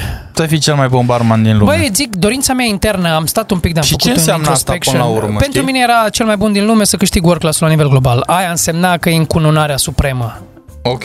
Aia, pentru mine aia însemna și eu am crescut uh, într-o familie în care eu n-am avut foarte mulți bani. Nu am uh, fost foarte dezvoltați financiar, uh, nu mi-am permis foarte multe lucruri, am avut multe frustrări din cauza banilor când eram mic, nu-mi permiteam lucruri. Apropo, am o poveste despre asta, aveam o, când eram mic aveam o, o mașină, o Dacia 1310, era îngrozitoare, cu oglinzile căzute, era din aia veche și avea și numărul Cluj, nu știu cât, SOS. Mamă, făceau mișto colegii de la blo- prietenii de la bloc de mine că mașina aia nu merge, se și strica de multe ori, trebuia împinsă și din alea. Știi? Și câteva frustrări din astea acumulate erau pentru mine și vreau să fiu cel mai bun barman din lume pentru că știam că în momentul în care sunt cel mai bun barman din lume, o să pot să fac și bani, să, să ca familia mea, să-mi întrețin familia, copilul meu să nu treacă prin frustrările pe care, prin care am trecut eu. Știi? Deci asta, pentru mine asta a fost o primă motivație și de-aia vreau cel mai bun din lume și dacă ajung acolo, dacă acolo e acolo să fie bine. Știi? Asta, asta a fost. Bine, mai am multe povești de genul, dacă vrei, cu tipping point-uri, turning point-uri din cariera mea în care mi-am dat seama, băi, se poate și pasiune, dar dacă n-ai numai pasiune și nu faci și niște bani, profit, profitabilitate, cash, nu poți. Adică pictorii care erau, erau foarte pasionați, dar mureau de foame. Nu vreau să fac aia, adică eu, sincer, eu vreau să, să am un trai decent. Eu când îl văd pe fiul meu, aia e cea mai puternică motivație. Când îl văd pe fiul meu, zic, bă, trebuie să-i, trebuie să-i, să-i susțin creșterea, adică trebuie să-l cresc. Și vreau să-l cresc bine, știi? Ce să fac, să mă opresc acum? Nu, băi, fac. Și cumva o să vin, adică nici nu îs că bani, bani, bani. Eu pe premisa că banii sunt ok, trebuie să faci profitul, dar pentru mine cel puțin funcționează dacă faci ceva gratis prima dată. Surf, adică rolul nostru ca brigada, apropo, încă o promovare, e să servim antreprenorii din industria ospitalității. Tagline-ul nostru e We are brigada, we are here to serve. Adică noi servim, nu... Am, am, am transferat numai de la a servi oaspeți, am servit uh, barmanii, am servit uh, ospătarii, după aia, acum servim managerii, servim antreprenorii. Deci, mie mi se pare că e o artă să servești. Știi? Ok. Și- Hai să rămânem la brigada. Dacă tot ai- te-ai promovat și ai ales culoarul ăsta. Brigada. M-ar interesa prima oară brigada și după aia Vrei o să... să zic backstory-ul prima dată, brigada? zim pinurile, ibanurile vreau. No, bun, fii atent un pic de poveste numai, că îmi plac poveștile și vreau să zic povești. Uh, da, dacă vrei să mergi să-ți iei ceva de băut, un suc. să- Am aici, dar eu nu că mă grăbesc sau ceva, uh, după asta mai urmează o băutură interesantă și eu de aia mă pregătesc de pe acum pentru ea. Eh, good point. Uh, povestea Brigada începe un pic, un pic înainte, un pic din, din backstory-ul meu. Când eu am lucrat în bar, Uh, am început ca și barman, am intrat în bar din cauza soției mele, Bianca, lucra o spătăriță într-un loc, eu lucram ca împăturător de haine la Berșca, cum spune ea. Eram uh, sales responsible la Berșca, adică vindeam, vorbeam cu oamenii și vindeam. Și am, am, era o spătăriță în localul unde mergeam și îmi plăcea foarte mult de ea. Avea tatuaj pe spate, blondă, tunsă scur, mamă, mă nebunit. Și am Dar început înainte să... de asta, două secunde, uh, liceu, facultate, ceva? Facult, uh, liceu, am făcut liceu de informatică. Uh, mi-a plăcut matematica. Când eram în clasa 7 am fost la Olimpiada la matematică. Apropo. Ne-am fost la biologie.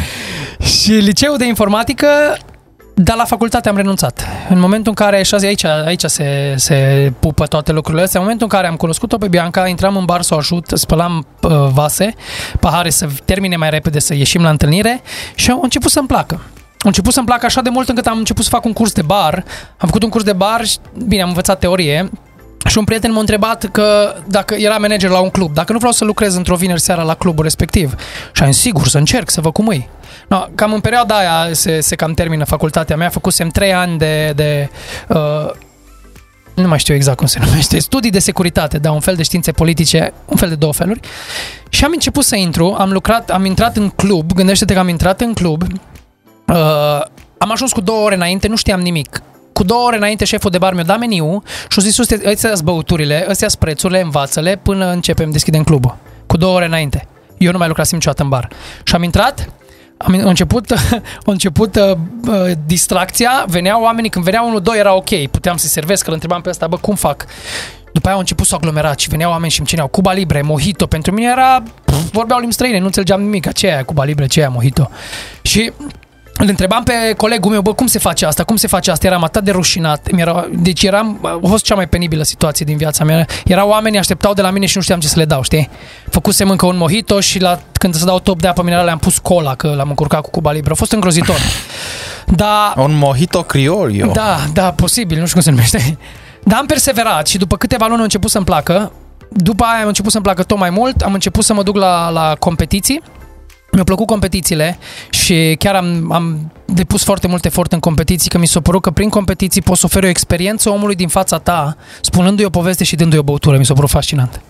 Să poți să suntem noi doi aici, tu ești juriu, eu îți fac o băutură și zic o poveste într-un fel în care tu să-ți amintești de mine și la sfârșit să-mi dai mai multe puncte ca la celălalt. Aia mi s-a părut fascinant. Aia înseamnă competițiile de bar. Și am mers la competiții, am mers la competiții, nu era exact ce-mi doream, nu era exact ce am făcut eu, știi? Am renunțat la facultate, că eram super pasionat, după aia, în 2015, după ce am câștigat World Class-ul, m-am mutat la București. Ăla a fost un calling of my life, m-am mutat la București, am început să țin training-uri de Agio Bar Academy, atunci am ieșit din bar. Atunci nu mai, cum s-ar spune, barman. Mai lucrez rar la guest shift în care nu trebuie să iau bani, sincer, că îmi place să dau pe gratis de bol la toată lumea. Asta e una din pasiunile mele. Pe bugetul cui? Pe sticlele cui? Pe sticlele sponsorilor. Sau cine organizează evenimentul, astea sunt condițiile în care îmi place să mă duc să lucrez în bar. Și, sau să fie altcineva care să încaseze, știi? Nu-mi place acum să, să stau, să iau partea de bani, bă, o fac cu drag, pentru că asta am văzut la, la, la, la competiții, poți să oferi experiența, pentru că nu ai momentul ăla în care îi cer bani, știi? Nu ești condiționat în primul rând de o tranzacție financiară. Exact, ceea ce te, se schimbă un pic fa- foaia. Da, și M-am mutat la București, n-am mai intrat în bar. Vreau să lucrez într-un loc, nu s-a putut. Uh, am început să țin training la Diageo Bar Academy și în perioada aia am zis că mamă, pe val, am început să înțeleg, am văzut informații, am zis gata mă, știu, vreau să-mi deschid și eu o, o firmă. Vreau să fiu și eu antreprenor. Și a apărut Joy Tenders. Asta, eu am zis să o luăm invers cronologică și asta era. Da, Joy Tenders, adică brigada e urmare a Joy Tenders, știi? Adică lecțiile care le-am luat de acolo îs îmbunătățite aici. Eu, eu cred că nu pot, eu, n-ai cum să, să dai lovitura din prima, eu așa cred. E, nu știu, trebuie să fii geniu sau foarte bun încât Sau să-ți Jean meargă de la din, Craiova. Da, încât să-ți meargă din prima, știi? Dacă nu te duci odată, băi, ok, asta nu a mers. Uh, Îmi plăcea, Mihai Panfil zicea de, de treaba asta, el zicea școala vieții. Când a deschis o locație, zicea că a investit mult mai mult în uh, aparatură de bucătărie, care nu folosea nici la 20% capacitate. Și-o dat foarte mulți bani și zicea, bă, uite, e școala vieții. Și din punctul meu de vedere, asta e școala vieții, adică mergi la facultate, dai nu știu câți bani și investi teoretic o lecție, pe când în momentul în care ți iei o țeapă, ai investit ceva, ai învățat pe pielea ta și ai investit câteva mii, zeci de mii de euro, crede-mă că greșeala aia nu o mai faci niciodată.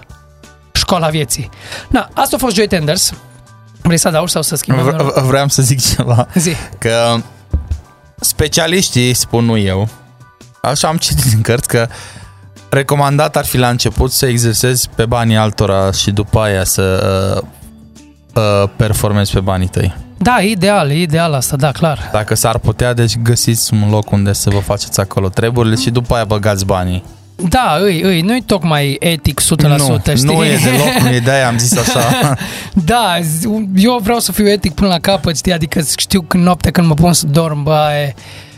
Am făcut, no, întorcându-ne la Joy Tenders, eu împreună, eu aveam, mi-era lucitur cum era aproape atunci, și am zis, bă, Luciu, hai să facem treaba asta, facem o agenție, Joy Tenders, The Bartenders who bring joy. Am zis, bă, noi, eu asta vreau să văd în perioada aia, barman fericiți, barman care mă duc la local și zâmbesc, hey, welcome! Asta vreau să văd. Pentru mine asta era ospitalitatea, să văd oameni fericiți în baruri și restaurante. Și am zis, facem Joy Tenders, să-i facem pe toți, mă, aducem un pic de joy în orice bar. Asta era viziunea noastră. Na, am vorbit cu Luci Turcu, după aia cu Mario Josim, cu Biro Mihai, cu Mocanu Cosmin, ne-am adunat noi cinci, am făcut o firmă, am zis, noi suntem Joy Tenders, am investit fiecare bani, unii dintre noi, am pus bani cash, așa se întâmplă școala vieții, am venit unii cu bani, unii mai mulți, unii mai puțini, a fost așa o băiețeală Păi de da, la da, aia. este și asta, um, raportul ăsta este uh, sweat equity și money equity.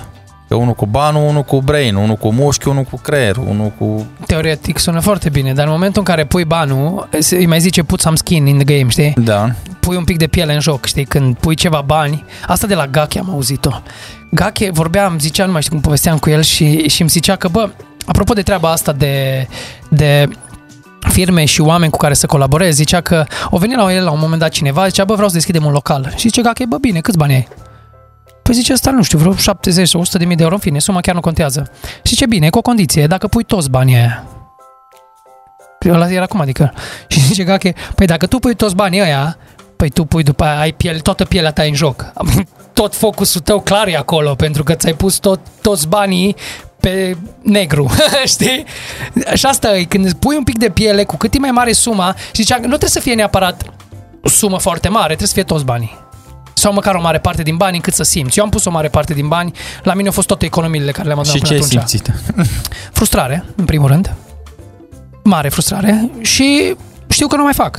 Adică mi-am pus toate economiile a mele și a lui Bianca. Ce vreau să zic, Amândoi. hai să facem un business împreună acum, dar acum dacă ai zis că nu mai te place, aia e... Da, nu, acum mă bag în toate. Adică eu sunt foarte deschis, uh, dar sunt atent, știi? Că mi-am luat lecția. Nu, au fost cu Joy Tenders cum a fost. Marea problemă e că nu, noi am investit în logo. Noi am crezut că marketingul e logo. Și nu, nu e adevărat, e total altceva. Nu, noi am investit în logo, în treburi, în din astea, viziune, misiune, îmi plăceau ele, le-am aplicat, dar nu știam exact ce suntem. Nu știam ce facem. Noi am zis că, bă, ok, organizăm evenimente, facem consultanță, ajutăm uh, brandurile dacă vor să lanseze produse, uh, Mergem și la evenimente, organizam și festivaluri, aveam parte din organizare de festival și oarecum am terat că făceam de toate, încercam să facem de toate, dar de fapt nu făceam mai nimic. Dar o chestie ați făcut-o bine, pentru care v-am lăudat într-un episod care o să fie difuzat, cred că peste o lună, dar noi deja l-am, l-am tras. Oh. Și eu, ce- adică mie mi s-a părut că a funcționat foarte bine partea aia Origo by Night, de acum și dezvăluim despre ce a da, fost acolo vorba. nu a fost, nu a fost uh, Joy Tenders, acolo am fost eu cu Mario numai. Nu, n-a f- păi, când am fost la București, am făcut trainingul ăla pe gheață, erați mai mulți, Era, erai tu, Mario, uh, Luci, uh, îmi scapă numele Da, Luci fetei. a mai venit un pic, uh, Lili, deja erau de la Origo. Da, Luci, Luci avea treabă atunci, uh, nu știu dacă nu se angajase ca reserve în ambasador sau era la, la și mai fapt era tipul înainte. amic de statur, iar acum îmi scapă numele. Emi. Emi și Emi. mai era încă o fată care acum a plecat din țară, dar e din Cluj. Uh, Uh, Tot așa, tatuat, are un câine fain, un labrador are. Nu, în bar, în bar atunci la, la, la Origo by Night era Mario, Alex și Emi. Ei trei erau care se ocupau. Dar Da. n-a fost tot un proiect Joy Tenders. Adiacent, acolo m-am ocupat eu cu Mario, Eu așa, am, hands-on. eu, deci eu așa m-am lăudat în episod și nu vreau să-mi strice Da, aici îi, îi, a feng shui-ul. fost, a fost oarecum, dar asta a fost problema Joy Tenders, că Joy Tenders era o agenție de bar din 5 oameni, 3 în București, 2 în Cluj. Știi? N-ai cum. Și noi eram trei acolo, unul lucra, deci a fost, nu știam exact ce. Cumva de acolo a început, de acolo am început să facem consultanță și mi-ar place să povestesc de proiectul Origo, că e unul de suflet pentru mine. De bătaie. Dar zic, ajung până la brigada și după aia zic Origo sau acum? Uh, cum te simți tu bine? Între timp, eu am și terminat băutura și am și dusul de aici. O să rog pe Claudiu să lase pe cadrul general și să ne aducă niște gheață, pentru că ușor, ușor o să ne pregătim și de băutura a doua. Stai, ușor, ușor. Până atunci tu ne Vreau să povestește-ne văd cu, aici. Povestește-ne cu brigada și o să încet, încet să ne aducă el. No, bun.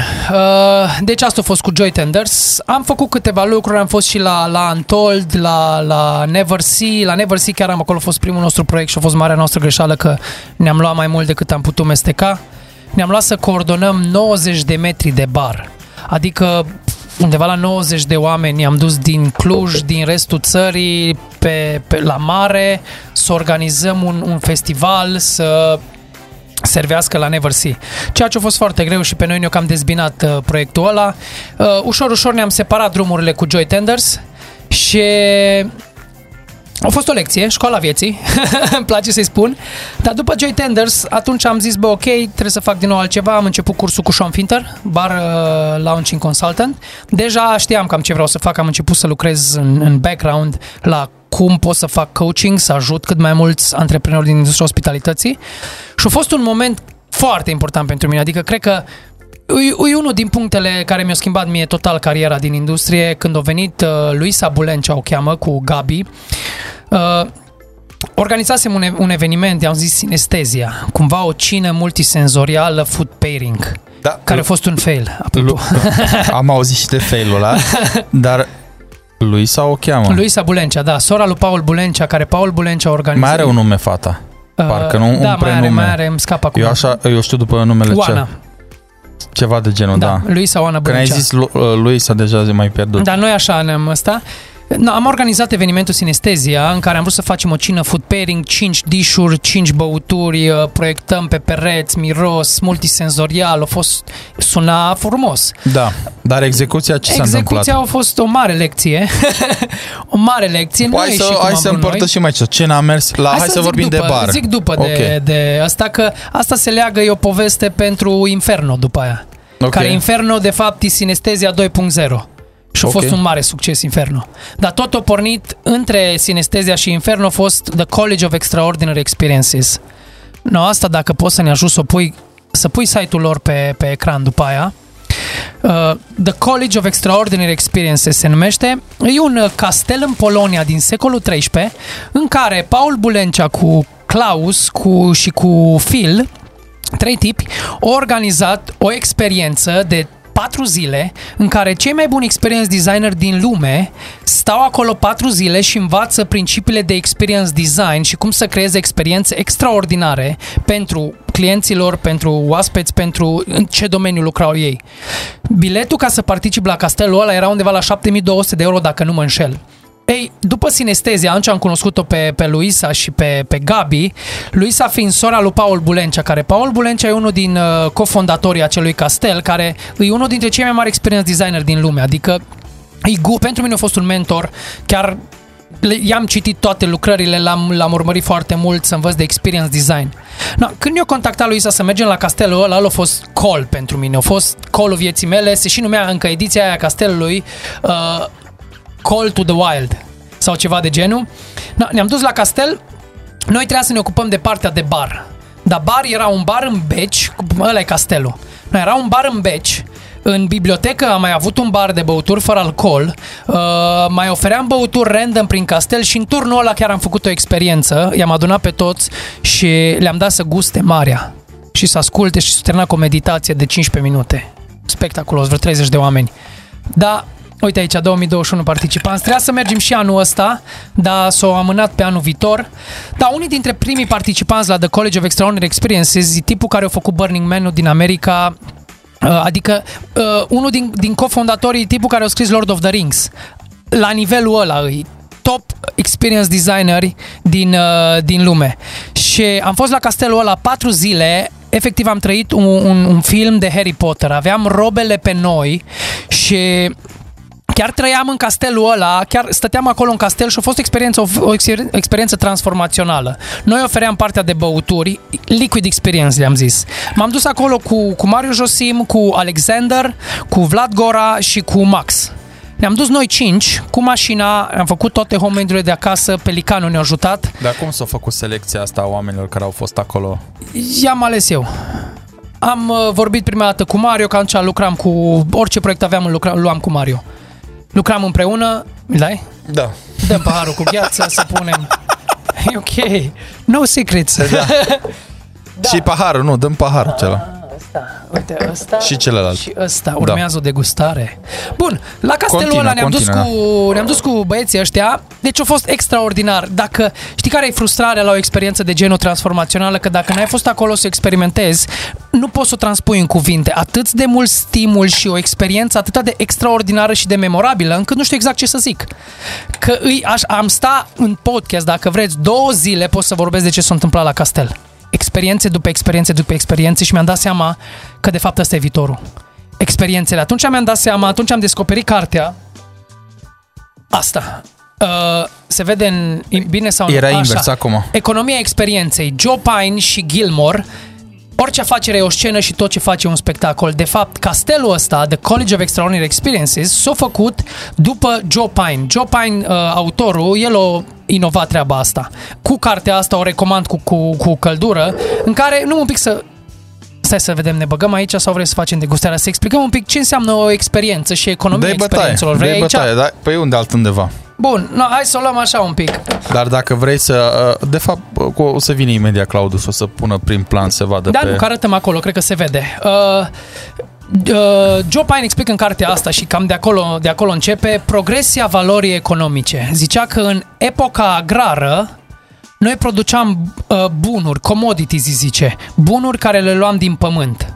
Și de, de, tranzacția se întâmpla prin barter. Avem prima treaptă a economiei, Tro- troc te referi, nu? Troc, Tro- da, ok. da. Care se luau bunuri și se făcea troc, barter. A doua eta, a doua treaptă, o să vedeți imediat când e gata vă arăt cum, uh, cum arată. Prima ei bunuri, Ok, mai bine ne răs la final.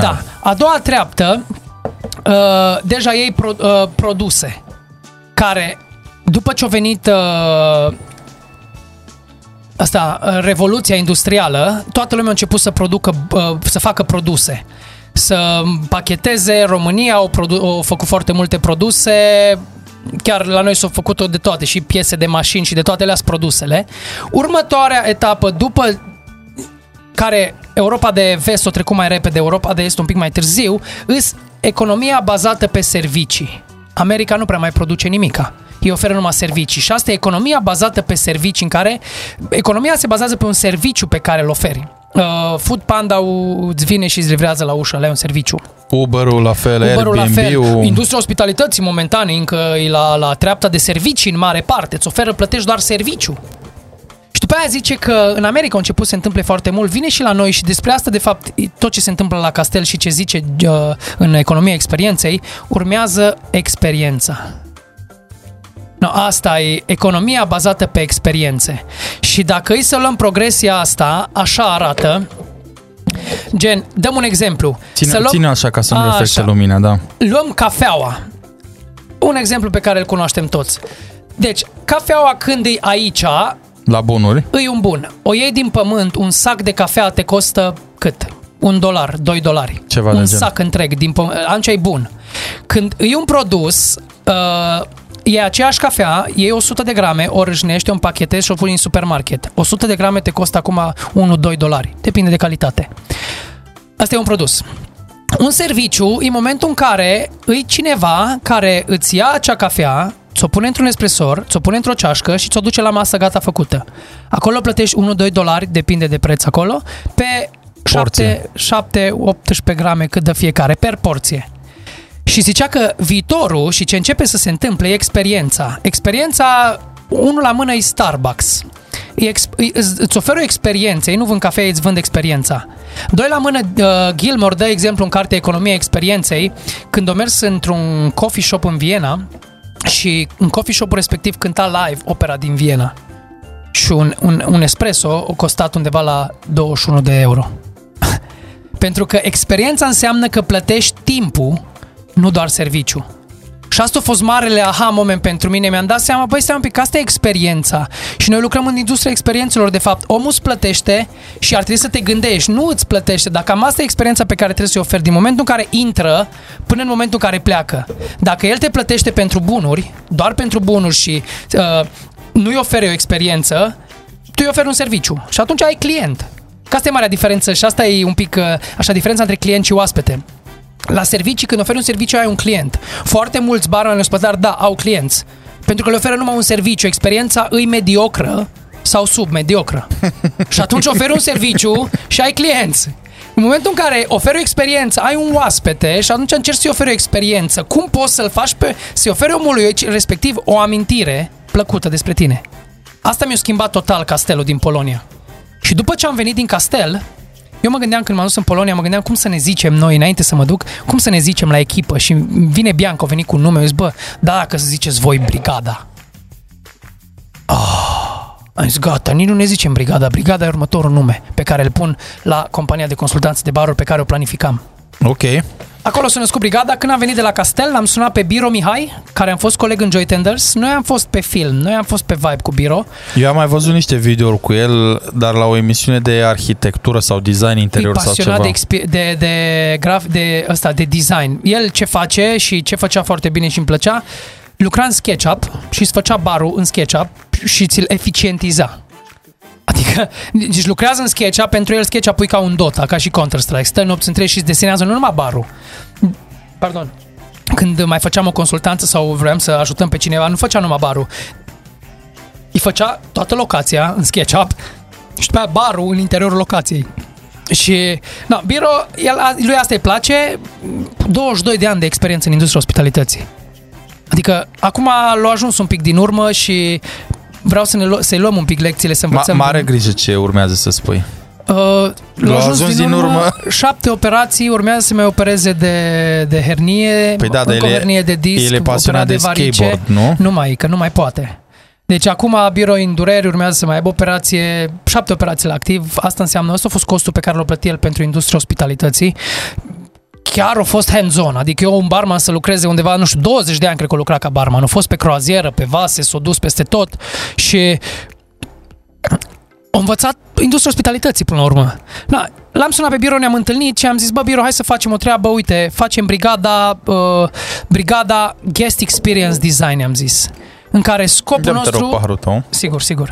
Îi să proiectăm experiențe pentru oaspeți. Și gâul din brigada acolo e o țintă, e de la guest, de fapt. Și ce încercăm noi să facem? Guestul am luat noi ca pe un acronim la roadmap-ul nostru. Cum vrem noi să organizăm experiențe guest în 5 pași. Guest, acronim, G. Am luat fiecare și am zis, ăsta e un roadmap pe care l-am pus, l-am pus pe foaie, poți să vi-l desenezi dacă vreți, dar E și în podcastul tău în primul episod, parcă, nu? zic puțin despre el, o să fac un episod, mai, un episod întreg despre el. G vine de la grit, primul impact, cel mai important. Cum întâmpini? Că dacă nu întâmpini oamenii, experiența din start pleacă greșit.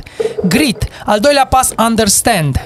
G-U, U, understand. Întreabă-l pe om ceva. În- Încer- încearcă să, să înțelegi nevoia, să înțelegi de ce e acolo. Să petreacă, să sărbătorească sau vrea să fie singur să mănânce ceva. Adică încearcă să-l înțelegi un pic. I, E, aici e diferența între serviciu și experiență. Dacă e G, U, S, T, ar fi serviciu. Dacă e G, U, E, S, T, e o experiență. Eu vine de la engage. Încearcă să captivezi. Și cum captivezi? Printr-o poveste sau printr-o băutură sau printr-un act memorabil. Să-l captivezi pe om într-un fel sau altul. Eu, S-ul e de la serve să servim. Rolul nostru e să servim și asta aș vrea toți care lucrează în industria ospitalității și cred că și de aici pleacă o, o, un pic ego, încearcă să o ia un pic mai sus pentru că nu vor să servească, știi, oamenii, bă, cine zi eu să servesc? Nu, în rolul nostru e să servim oameni. Adică mie mi se pare cel mai frumos lucru să putem să servim oameni ca să le oferim o stare mai bună, o emoție mai bună, știi? Să le facem ziua mai frumoasă. Deci eu cred că ăsta e rolul nostru, să servim și n-ar trebui să uităm că noi, noi încercăm, nu suntem servitori, dar rolul nostru e să servim. Rolul meu e să servesc în continuare antreprenori acum. Ok, deci cumva te-ai mutat spre... Ok. Da. Ți-ai schimbat cumva... Su, și acum mai am tu, care e tank. Încearcă să-i mulțumești. Na, așa, așa a început brigada, după aia am început să facem diverse uh, consultanții, experimente. Inferno, apropo, dacă vrei să vorbim de eșecul sinestezia plus experiența Inferno, asta e o poveste întreagă, dar poate vorbim de ea după ce facem degustarea. Păi asta dacă vreau să zic că imediat ne apropiem de aproape două ore, să știi. vrei. Aoleu. Păi stai că încă n-am apucat să zic ce vreau Asta a să fost zic. intro, nu? Nu a fost intro Păi, e, nu știu, aș propune să mai vii pe la noi, să ne mai, dup- peste ceva timp, să mai povestim, că sunt foarte multe și acum oricum le-am luat așa foarte pe scurt, dar aș vrea să încheiem cu uh, failul, sinestezia și uh, inferno, dar înainte de toate, na, eu de fapt am venit să bea ceva bun aici azi, că altfel n rămâneam acasă. Apropo de povești și am făcut un experiment cu Biro, după aia ți iau trânța asta. Am făcut un experiment cu, cu Biro la un moment dat și îmi zice să-i dau ceva, să-i dau un whisky, că avem o colecție foarte mare la birou și îi dau un whisky, am pus Johnny Walker Platinum Label și i-am pus whisky și zic înainte, fii atent, uh, whisky-ul ăsta a fost făcut de ăștia de la Johnny Walker, o ediție limitată ca mulțumire, cadou de Crăciun pentru angajații lor într-un an. A fost atât de bun Platinum Label, încât cei de la Johnny Walker s-au hotărât să facă o ediție limitată, să-l pună exact după Blue Label. Atât de bun a fost și au început să-l vândă. Și după aia am dat whisky și l-au băut, zic cum e, oh, extraordinar. După aia, în următoarea zi, tot așa mi-a zis și i-am pus un alt whisky, nu mai știu ce, și l-am pus acolo, nu i-am zis nimic, așa am plecat. Și zic cum a fost, zic ok. Zic, fii atent diferența. Ieri ți-am zis o poveste înainte să stau să deguste asta și ți s-a părut wow, pentru că a fost încărcă, încărcarea emoțională un pic mai mare. Astăzi când nu ți-am zis nimic și nu mai ai gustat, a fost eh. Și acolo calitatea stă în calitatea directă a produsului. Dar în momentul în care îi zici o poveste, poți să-i ridici calitatea și apropo de poveste, eu, eu caut uh, sfa- dintr-o frustrare îmi începe mie că în momentul în care mă pregăteam pentru competiții, Uh, nu aveam bani în perioada aia și știu când mă pregăteam pentru Morning Cup, uh, mă, ca Unde, să... mai spui o dată la ce? Morning Cup. Mo- a, Morning da, Cup. Am, am, în 2014 cred că am câștigat finala națională Monin și am fost în Paris să reprezint România. Am auzit și povestea aceea. Da, și acolo a și- fost un semi-fail. Da, da, că Dar? m-am pregătit prea mult. Puteam, dar am stat prea mult să-mi scot din geantă pe masă și am început cu 5 secunde, 10 secunde după. Se vede în video de pe YouTube. Îngrozitor. Frustrarea vieții mele îmi venea să... Am plâns, de fapt. Am plâns de nervi, mă, ce să zic. Ce să mai, gata. Am plâns de nervi. Eu am trecut prin multe failuri și cred că am învățat un lucru. Fail faster. Greșește mai repede. întorcându-ne la poveste, eu na, am fost foarte frustrat că nu-mi permiteam băuturi, luam, mă pregăteam pentru morning cu pipeta. Nu, nu-mi permiteam să-mi cumpăr sirop. Adică dacă îmi luam sirop, nu aveam să mănânc croissant în ziua aia, care era mâncarea mea de ziua respectivă. Stai așa două secunde. Eu nu-s frangulea. Sper că ne urmărești. De ce n-a avut băiatul ăsta un sirop? Nu, până la urmă mi-au dat băieții de la Charlie, mi-au dat, am vorbit cu Sergiu Biriș și mi-au dat, uh, mi-au dat fără să-mi ia bani. Și în ziua aia am și mâncat, mi-am și la siropul. A A, fost uh, foarte bine. Și făceam cu pipeta, știi? Și un, mil, un picur era echivalentul a 10 ml. Și aveam o singură șansă să-mi dau seama dacă era bună sau nu. No. Am început asta, după aia când am început să călătoresc, am început să-mi cumpăr sticle. Am zis, bă, n-am avut, vreau să am colecție de sticle. Și am o colecție de sticle, nu știu, 100, 100 și de sticle acum. Și am încercat să caut edițiile limitate. Le-au început să-mi placă și aici aveți o sticlă înainte de sticla care e acum Johnny Walker Blue Label, asta nu se mai face. Și atunci valoarea lui automat crește. Pentru că nu se mai produce. Asta înseamnă scarcity, edițiile limitate, cresc treburile astea. mm, Și am luat exemplul lui, lui Salvatore Calabrese. De fapt, m-a inspirat să caut ediții de genul, că Salvatore Calabrese a avut Liquid History, în, căut, în care căuta ediții uh, limitate de coniac produs într-un anumit an, ca după aia să zic o poveste, să-l vândă foarte scump. Nu intru în toată povestea aia, că așa e lungă. da. Uh, Asta e gen ediție limitată și am adus o sticlă de Johnny Walker Blue Label, încă pe sticla asta zice uh, încă nici nu a blend of our rarest whiskies. Treaba cu Johnny Walker Blue Label, chiar zice aici pe etichetă, Johnny Walker Blue Label is specially blended to recreate the authentic character and taste of some of the earliest whiskey blends created in the 19th century, giving it a rich multi-flavor.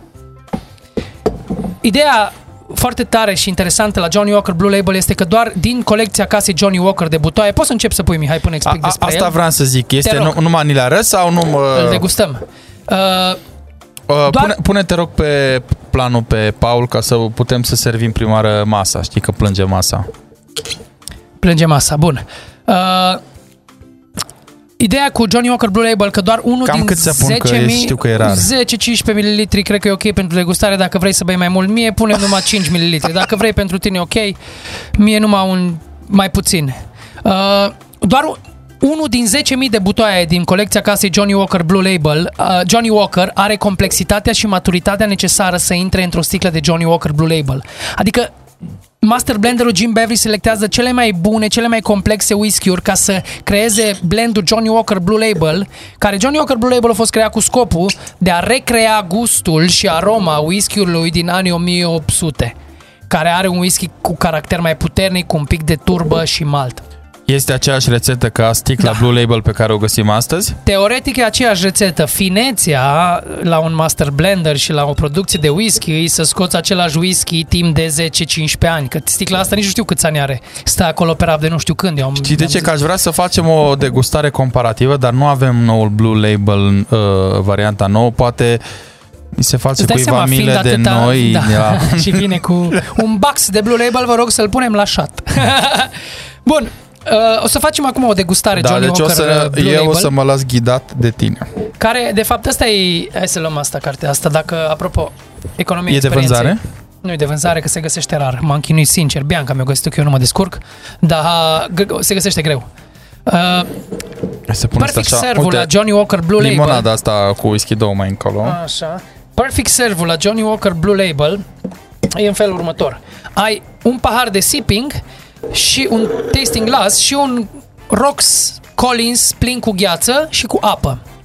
Ei, prima dată, îi, ideea e să iei o gură, o înghițitură de apă cu gheață, să-ți clătești uh, papilele gustative un pic și să-ți răcorești palatul. Dar ce fel de gheață? Gheață... Hai, Hai- promovează! Ice Division, uh, căutați, vă rog frumos, mai jos, e- trebuie să fie un link cu de unde puteți cumpăra gheața asta. O gură de, de apă rece cu gheață, și plimbăm apa pe, prin toată cavitatea plimbă vocală. puțin apă. Ideea e, ideal ar fi să lași poate puțină apă pe limbă, să-ți rămână foarte puțină. Și acum e, miroși puțin și e o ghițitură de... Mai mică prima. Așa, un pic numai cât să se combine cu apa, să fie așa un 50-50, 50 apă, 50 whisky, știi? Și acum stai și, și-l asculți, că acum se dezvoltă. Mie nu-mi place să zic în mod special aromele care le simt, eu nu simt prea multe arome, zic foarte sincer. M-am antrenat an la rând cu, cu kituri din alea, nu prea mi-a ieșit încă. Am și eu din alea, și da. e foarte subiectiv oricum. Eu sunt de părere că dacă simți o aromă, simți mere, pere, înseamnă că ai stocat uh, memoria respectivă în uh, memoria ta a aromelor și înseamnă că pentru tine e corect. Adică nu, eu nu cred că există corect sau greșit. E vorba de fiecare cum percepe și cum nu știu, pune o etichetă la un anumit aromă. Și îți dau un exemplu cum mă antrenam și am învățat aroma de măr verde, nu, de pere, scuză-mă. Când miroseam aroma de pere, îmi venea în cap o amintire în care stăteam acasă la un prieten de-a meu, Mi- Miță, un distilist, și a- știu că avea, eram în bucătărie și avea o sticlă de mirinda de pere. Și el a fost, pe Eu nu mine m-a știam că marcat, deci există mi-a, așa e, e bun. Da. E bun, da, da. Am făcut cu Johnny Walker Blenders Batch cu ăla de pere, spectaculos. Și nu, era fruity fresh de pere, nici măcar mirinda. Asta zic că eu nu știam Fruity de... fresh de pere și când simțeam aroma respectivă mi-aduceam aminte de memoria respectivă, știi? Și atunci așa am identificat. Bun. Ne apropiem uh, ușor, dar sigur de final și aș vrea să închem poate cu învățătura asta, failul de la sinestezia și succesul de la... sau modul cum acest fail de la sinestezia l-ai transformat într-un succes la Inferno, să terminăm pe o notă pozitivă. Foarte bine zis. Uh, Sinestezia a fost, am, am încercat să fac un eveniment în care am zis că luăm un bucătar bun, face 5 dișuri și noi efectiv uh, facem câte o băutură la fiecare dish, o băutură care să fie food pairing. Că eram Să fie fascinat. complementară. Da, am avut proba food pairing la, la work class, am studiat foarte mult și nu-i chiar așa ușor, știi? Cum nu? Chiar nu e ușor, adică food pairing nu înseamnă că dacă mâncarea are pere, tu pui pere în băutură. A, nu? nu aia Nu? înseamnă food pairing. Da, da, deci uh, treaba cu food pairing e foarte grea și îți iese și nu-ți iese. Mie nu mi tot timpul, cel puțin atunci nu mi No, am zis că facem evenimentul ăsta, am zis că îi zicem sinestezia. Sinestezia, de fapt, e o boală prin care percep simțurile în mod diferit. Asta bine, au venit din proiectul Origo, care n-am apucat să-l dezbatem. Dar o să mai vin la un Păi da, am podcast, făcut cred. cumva un call to action, se uită oamenii la episodul ce o să fie livrat peste vreo 2-3 săptămâni, legat de momentul în care v-am lăudat și după aia venim înapoi cu un follow-up. Good point. Oricum, uh, cel mai probabil că o să mai vii odată pentru că sunt multe chestii de zis. Uite, de exemplu, oamenii ar vrea să știe despre experiența World Class uh, South Africa și tot, tot ceea ce ți-a adus acest uh, premiu, dar asta să o păstrăm strict pentru chestia aia. Da. Hai, Da, continuă. e- e- sunt multe povești, adică dacă e, cred că totul e încărcat de povești și tot, toate poveștile sunt încărcate emoțional, cel puțin pentru mine și mie îmi place să le zic. Oricum, urmăriți Hospitality Secrets și acolo veți afla mai multe. Bun, uh, sinestezia. Am vrut să facem evenimentul ăsta și am stat, mi-am stors creierii mult, eram experiențe, începeam deja să...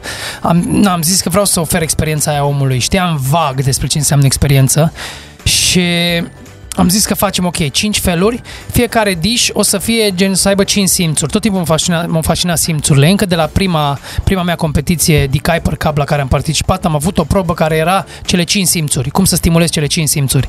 Și asta am dus-o mai departe. Asta a fost și la Origo, a fost un meniu bazat pe cele 5 simțuri și sinestezia am încercat 5 simțuri. Asta mă fascina pe mine, cele 5 simțuri. Și Ulterior am învățat că cu cât stimulez mai multe dintre cele 5 simțuri, cu atât e mai memorabilă experiența respectivă. Asta e foarte tare. Și este o activitate care stimulează aproape la maxim toate cele 5 simțuri. Știi care e?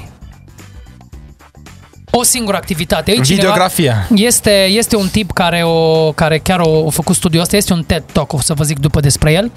E o activitate care stimulează toate cele 5 simțuri la cel mai înalt nivel, care e cea mai memorabilă, dar o să vă zic imediat. Ne-ai lăsat așa. Exact. Bun, și ne întoarcem la sinestezia, încercam să stimulez cele 5 simțuri să fie cât mai memorabil să fie o experiență memorabilă pentru oamenii aia. Și am zis, ok, punem câte o culoare la fiecare dish. Și începem cu verde, îi luăm pe oameni gen natură, să... Îs verde, punem păsărele pe fundal, miroase a natură, e cumva confortabil. Mâncarea să fie într-o direcție verde, băutura într-o în direcție aia, ceva fresh. După aia a doua culoare era galben, în care deja galben începea soare, începea să fie în direcția asta mai cald. După aia portocaliu, începea lucrurile tot tempo, muzica, uh, tot, tot ce se întâmpla acolo să se accelereze un pic. După aia roșu, roșu deja era infern, știi? roșu mult, uh, muzica la maxim, tempo ridicat și ideea e când e foarte mult roșu și tempo e foarte ridicat, percep mult mai mult simțul uh, nu, percep mult mai mult uh, spice-ul, picantul, condimentatul.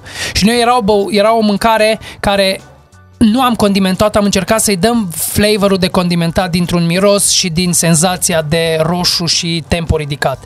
Acolo, bine, dacă stăm să-l spargem mult uh, evenimentul ăla și după aia că terminăm în albastru. Desertul era albastru, terminăm în al nouălea cer, în capul meu era așa muzică de harpă, știi, nori pe pereți.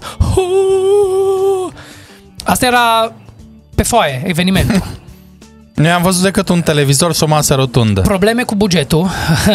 N-am avut uh, cu cine, au fost tot așa. Până la urmă am luat o sală care era chici, nu era deloc ce denunț, vreau noi. era o sală de nunți. Sală de nunți, da.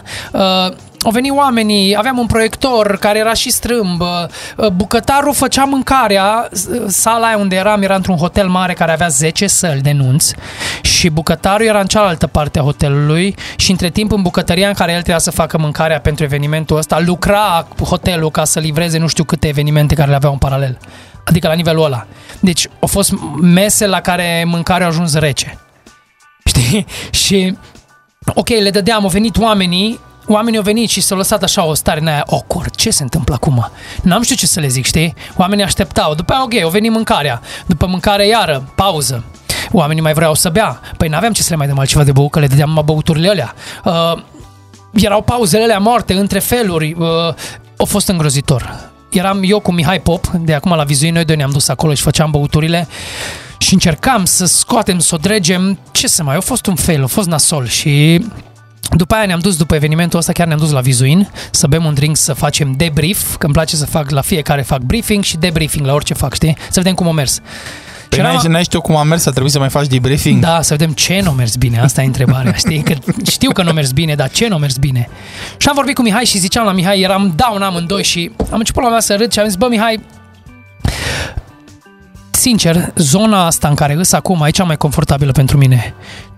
Nu poți, mai jos de atâta nu poți merge. Și când ești atâta de jos, singura direcție în care poți să o iei în sus.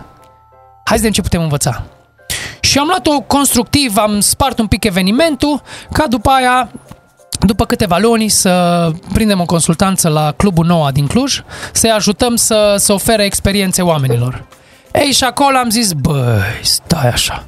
Uite, sinestezia, am ceva idee, flow cel puțin, da, dacă facem noi un inferno, unde vin oamenii să se dezlănțuie în infern, dar numai de la 1 la 3 de la gen la 10 se începea, intrai în club, am făcut de la invitație era totul memorabil, am, am lipit afișe peste tot, am făcut flăcări peste tot, uh, intrarea era gen porțile raiului, era un, un demon, era un îmbrăcat în demon și o tipă în înger cu o poartă și intrai în porțile raiului și invitația era un pergament cu o cheie și trebuia să vii cu cheia aia, că altfel nu intrai intrai gen în infern și pe cum coborai acolo la club era încă expoziție de artă. Expoziție de pictură. O tipă ne-a făcut picturi cu infern și cu din astea. Ei, intrai în club, totul era verde. Muzica era lounge. Atunci am zis să facem o, o experiență de uh, socializing club.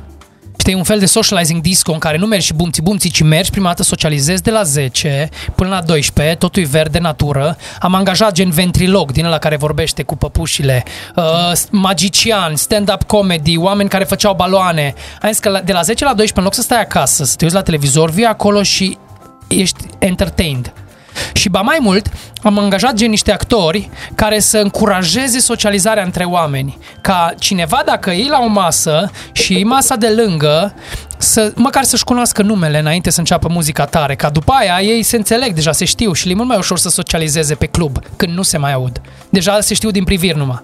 Asta era până la 12. Am făcut două peak moment, le-am zis, alea sunt cele mai memorabile momente. La ora 12 a fost o tranziție către începem să coborâm în infern. I-am ridicat pe oameni de la mese, am făcut un intro de 30 de secunde, dar spectaculos, gen muzică ma- tare. Au intrat vreo 20 de actori îmbrăcați în animale sălbatice. Tot stafful s-a oprit din servit pentru 30 de secunde. Toți aveau cartonaș cu ce trebuie să facă la fiecare oră. Tot stafful s-a oprit timp de 30 de secunde. Barmanii s-au urcat, trebuia să se urce pe bar, ospătărițele s-au urcat pe boxe și aprindeau artificii. Deci un, un intro din ăla, unul care povestește sunteți pe cale să intrați în infern și muzică după aia Gen 30 de secunde toată lumea s-a oprit, o scos telefonul, spectacol. Deci au intrat actori îmbrăcați în animale sălbatice cu pelerine se plimbau pe acolo și efectiv s-a ridicat lumea. După aia au rămas party starters, le-am zis. Am luat o trupă de dans, 20 de oameni, care le-am zis party starters. E un fenomen ce se întâmplă în, în cluburi. Persoana care începe să danseze se simte cel mai penibil și de, de obicei lipsește acea persoană. Și de aia oamenii nu dansează. Nu vreau eu să fiu primul să vadă lumea că penibil. Și atunci noi am luat niște party starters, niște dansatori care erau plătiți să vină să danseze în tot clubul, să înceapă ei uh, uh, distracție și atunci oamenii, invitații, oaspeții, le era mai ușor să danseze, că deja lumea dansa. Era o normă socială în club deja. Bun, asta s-a întâmplat gen după 12. De la 12 la 1 am coborât ușor spre roșu, muzica tot mai tare, luminile tot mai încet, basul tot mai puternic. La 1 o mai fost un pic moment All a fost the big moment. La ora aia, gen un om îmbrăcat în diavol s-a urcat pe scenă. Bine, am dus-o la extrem. Am și avut susținerea celor de la Noua și țin să le mulțumesc pe calea asta că chiar ne-au făcut orice film și o Asta și super. vreau să întreb. Și ce buget a fost aici? Au avut ei buget și adică e un eveniment by Noua, noi nu mai am ajutat. Le-am Mhm. făcut, noi am facilitat. Știi, le-am făcut consultanță oarecum, dar mai mult facilitat și după aia am încercat spre coaching. Că am mai făcut unul în care am lăsat numai pe ei, noi n-am mai făcut aproape nimic. Mm-hmm. Știi, Inferno 2.0. Noi am vrut, am vrut să învățăm skill-ul. Și la 1, acolo a fost încă un pic moment, iară muzica s-a oprit, s-a stins toate luminile, nu gen LED-uri, numai roșii, fum, fum mult, gen noi vreau și ardei ceva să fie, basul la maxim, muzica puternică, au început să intre oameni îmbrăcați în demoni, cu măști din ăla îngrozitoare pe față, cu pelerine și acei oameni au început să împartă măști și pelerine oaspeților. Că în momentul în care ai o mască, ai o pelerină, deja parcă nu mai ești același om care era în societate. Eu am văzut asta la Castel, când purtam o pelerină, nu mai eram Paul Sfârlea care eram în societate. Deci aveam o identitate un pic diferită față de aia care o am și puteam să fac lucruri care nu le făceam altfel. Și le-am dat pelerine la oameni și de la 1 a început, de la 1 la 3, muzica încet, basul puternic, shoturi. Apropo, avem niște gheridoane de shoturi. Deci ideile astea nu au fost ideile noastre, au fost ideile împreună cu echipa de la Noua. Știi că am făcut sesiuni de brainstorming, am facilitat în care cu flipchart puneam pe foaie, uite-te, pac, hai să vedem ce idei, ce putem face. Ok, am luat, am spart 8 ore și le-am luat pe minute. Și le-am, le-am am vrut să vedem cum putem să le facem să fie cât mai memorabil. Bun, am dat shoturi pe la 4, am început să o lăsăm mai moale, atunci am, dat, am început să dăm fum de gheață carbonică, gen să fii, ai senzația că plutești pe un nor, am început să proiectăm nor pe pereți, muzică din aia, hu, au început uh, animatoarele s-au îmbrăcat în îngeri și au ieșit cu o limonadă antimahmureală, limonadă cu ghimbir, care am dat gratis pentru toți care au stat până la sfârșit să le mulțumim că au făcut parte din la experiența asta și au stat până la sfârșit. Și la garderobă, aici mai era un lucru, la garderobă, le-o dat la fiecare tipa de la garderobă când le dădea haina, le dădea un, un, un pliculeț de săruri hidratante. Zicea, uite-te, bea ăsta în seara asta ca mâine să nu mai fie așa mahmur. Boom, i-am lovit și acolo. Și deci am luat tot, toate cele 8 ore cât era acolo și am încercat să le spargem în minute. Chiar am făcut un timeline, le-am făcut la fiecare angajat avea cartonaș, fiecare avea cartonaș cu ce se întâmplă la ora 1, ce trebuie să fac. Mă opresc din servit, mă urc pe bar, aprind artificii, la dansatori avea era altceva, deci am stat și le-am făcut cartonașe ca să fie, asta a fost un experience design de fapt. Și noi asta vrem să facem, să creăm acea experiență, să, să orchestrăm, uite să ne întoarcem, să facem cercul, să orchestrăm toată experiența pe care o are omul respectiv cu noi. Și cred că asta, noi asta vrem să facem, asta e colul nostru către industria ospitalității. Hai să plecăm din, uh, din partea de servicii. Hai să nu oferim numai servicii. Food Panda oferă servicii, Glovo oferă servicii. Deja toată lumea oferă servicii și abundența distruge valoarea, vorba lui Simon Sinek. Când toată lumea oferă servicii, deja e abundent, deja nu mai... Cum, uite, bananele. După, după comunism, o să ai o, când timpul comunismului o banană era lux. Păi acum ți iei banane și se strică acolo la tine acasă, că nu mai este aceeași valoare, că e peste tot. Așa sunt serviciile acum. Adică Glovo dă servicii la cel mai mic preț, uh, Food Panda, toți, trebuie să o facă. Foarte bine că se întâmplă. Dar industria ospitalității nu e despre servicii. Industria ospitalității e despre experiența ospitalității. Drop the mic. Da, cred că ăsta este momentul potrivit să încheiem podcastul ca oamenii să rămână exact cu, cu mesajul ăsta și cu microfonul acela care Da. cade. Bang. Putem să-i dăm uh, drop the pen. Ai stricat masa lui Claudiu. O meritat. Da. Uh, dragi ascultători, cred că este momentul potrivit să încheiem exact aici podcastul. Nici nu o să mai vorbim de ce îl pasionează pe Paul în timpul lui liber, pentru că nu mai e nevoie. Dar o să o, va trebui să-l mai aducem măcar o dată aici, că mai sunt multe chestii de punctat. Un lucru, dacă vreți cumva să, să mai vină o tură, dați vă rog coment la Mihai, să mai vină Paul o dată sau uh, vrem să revină măcar.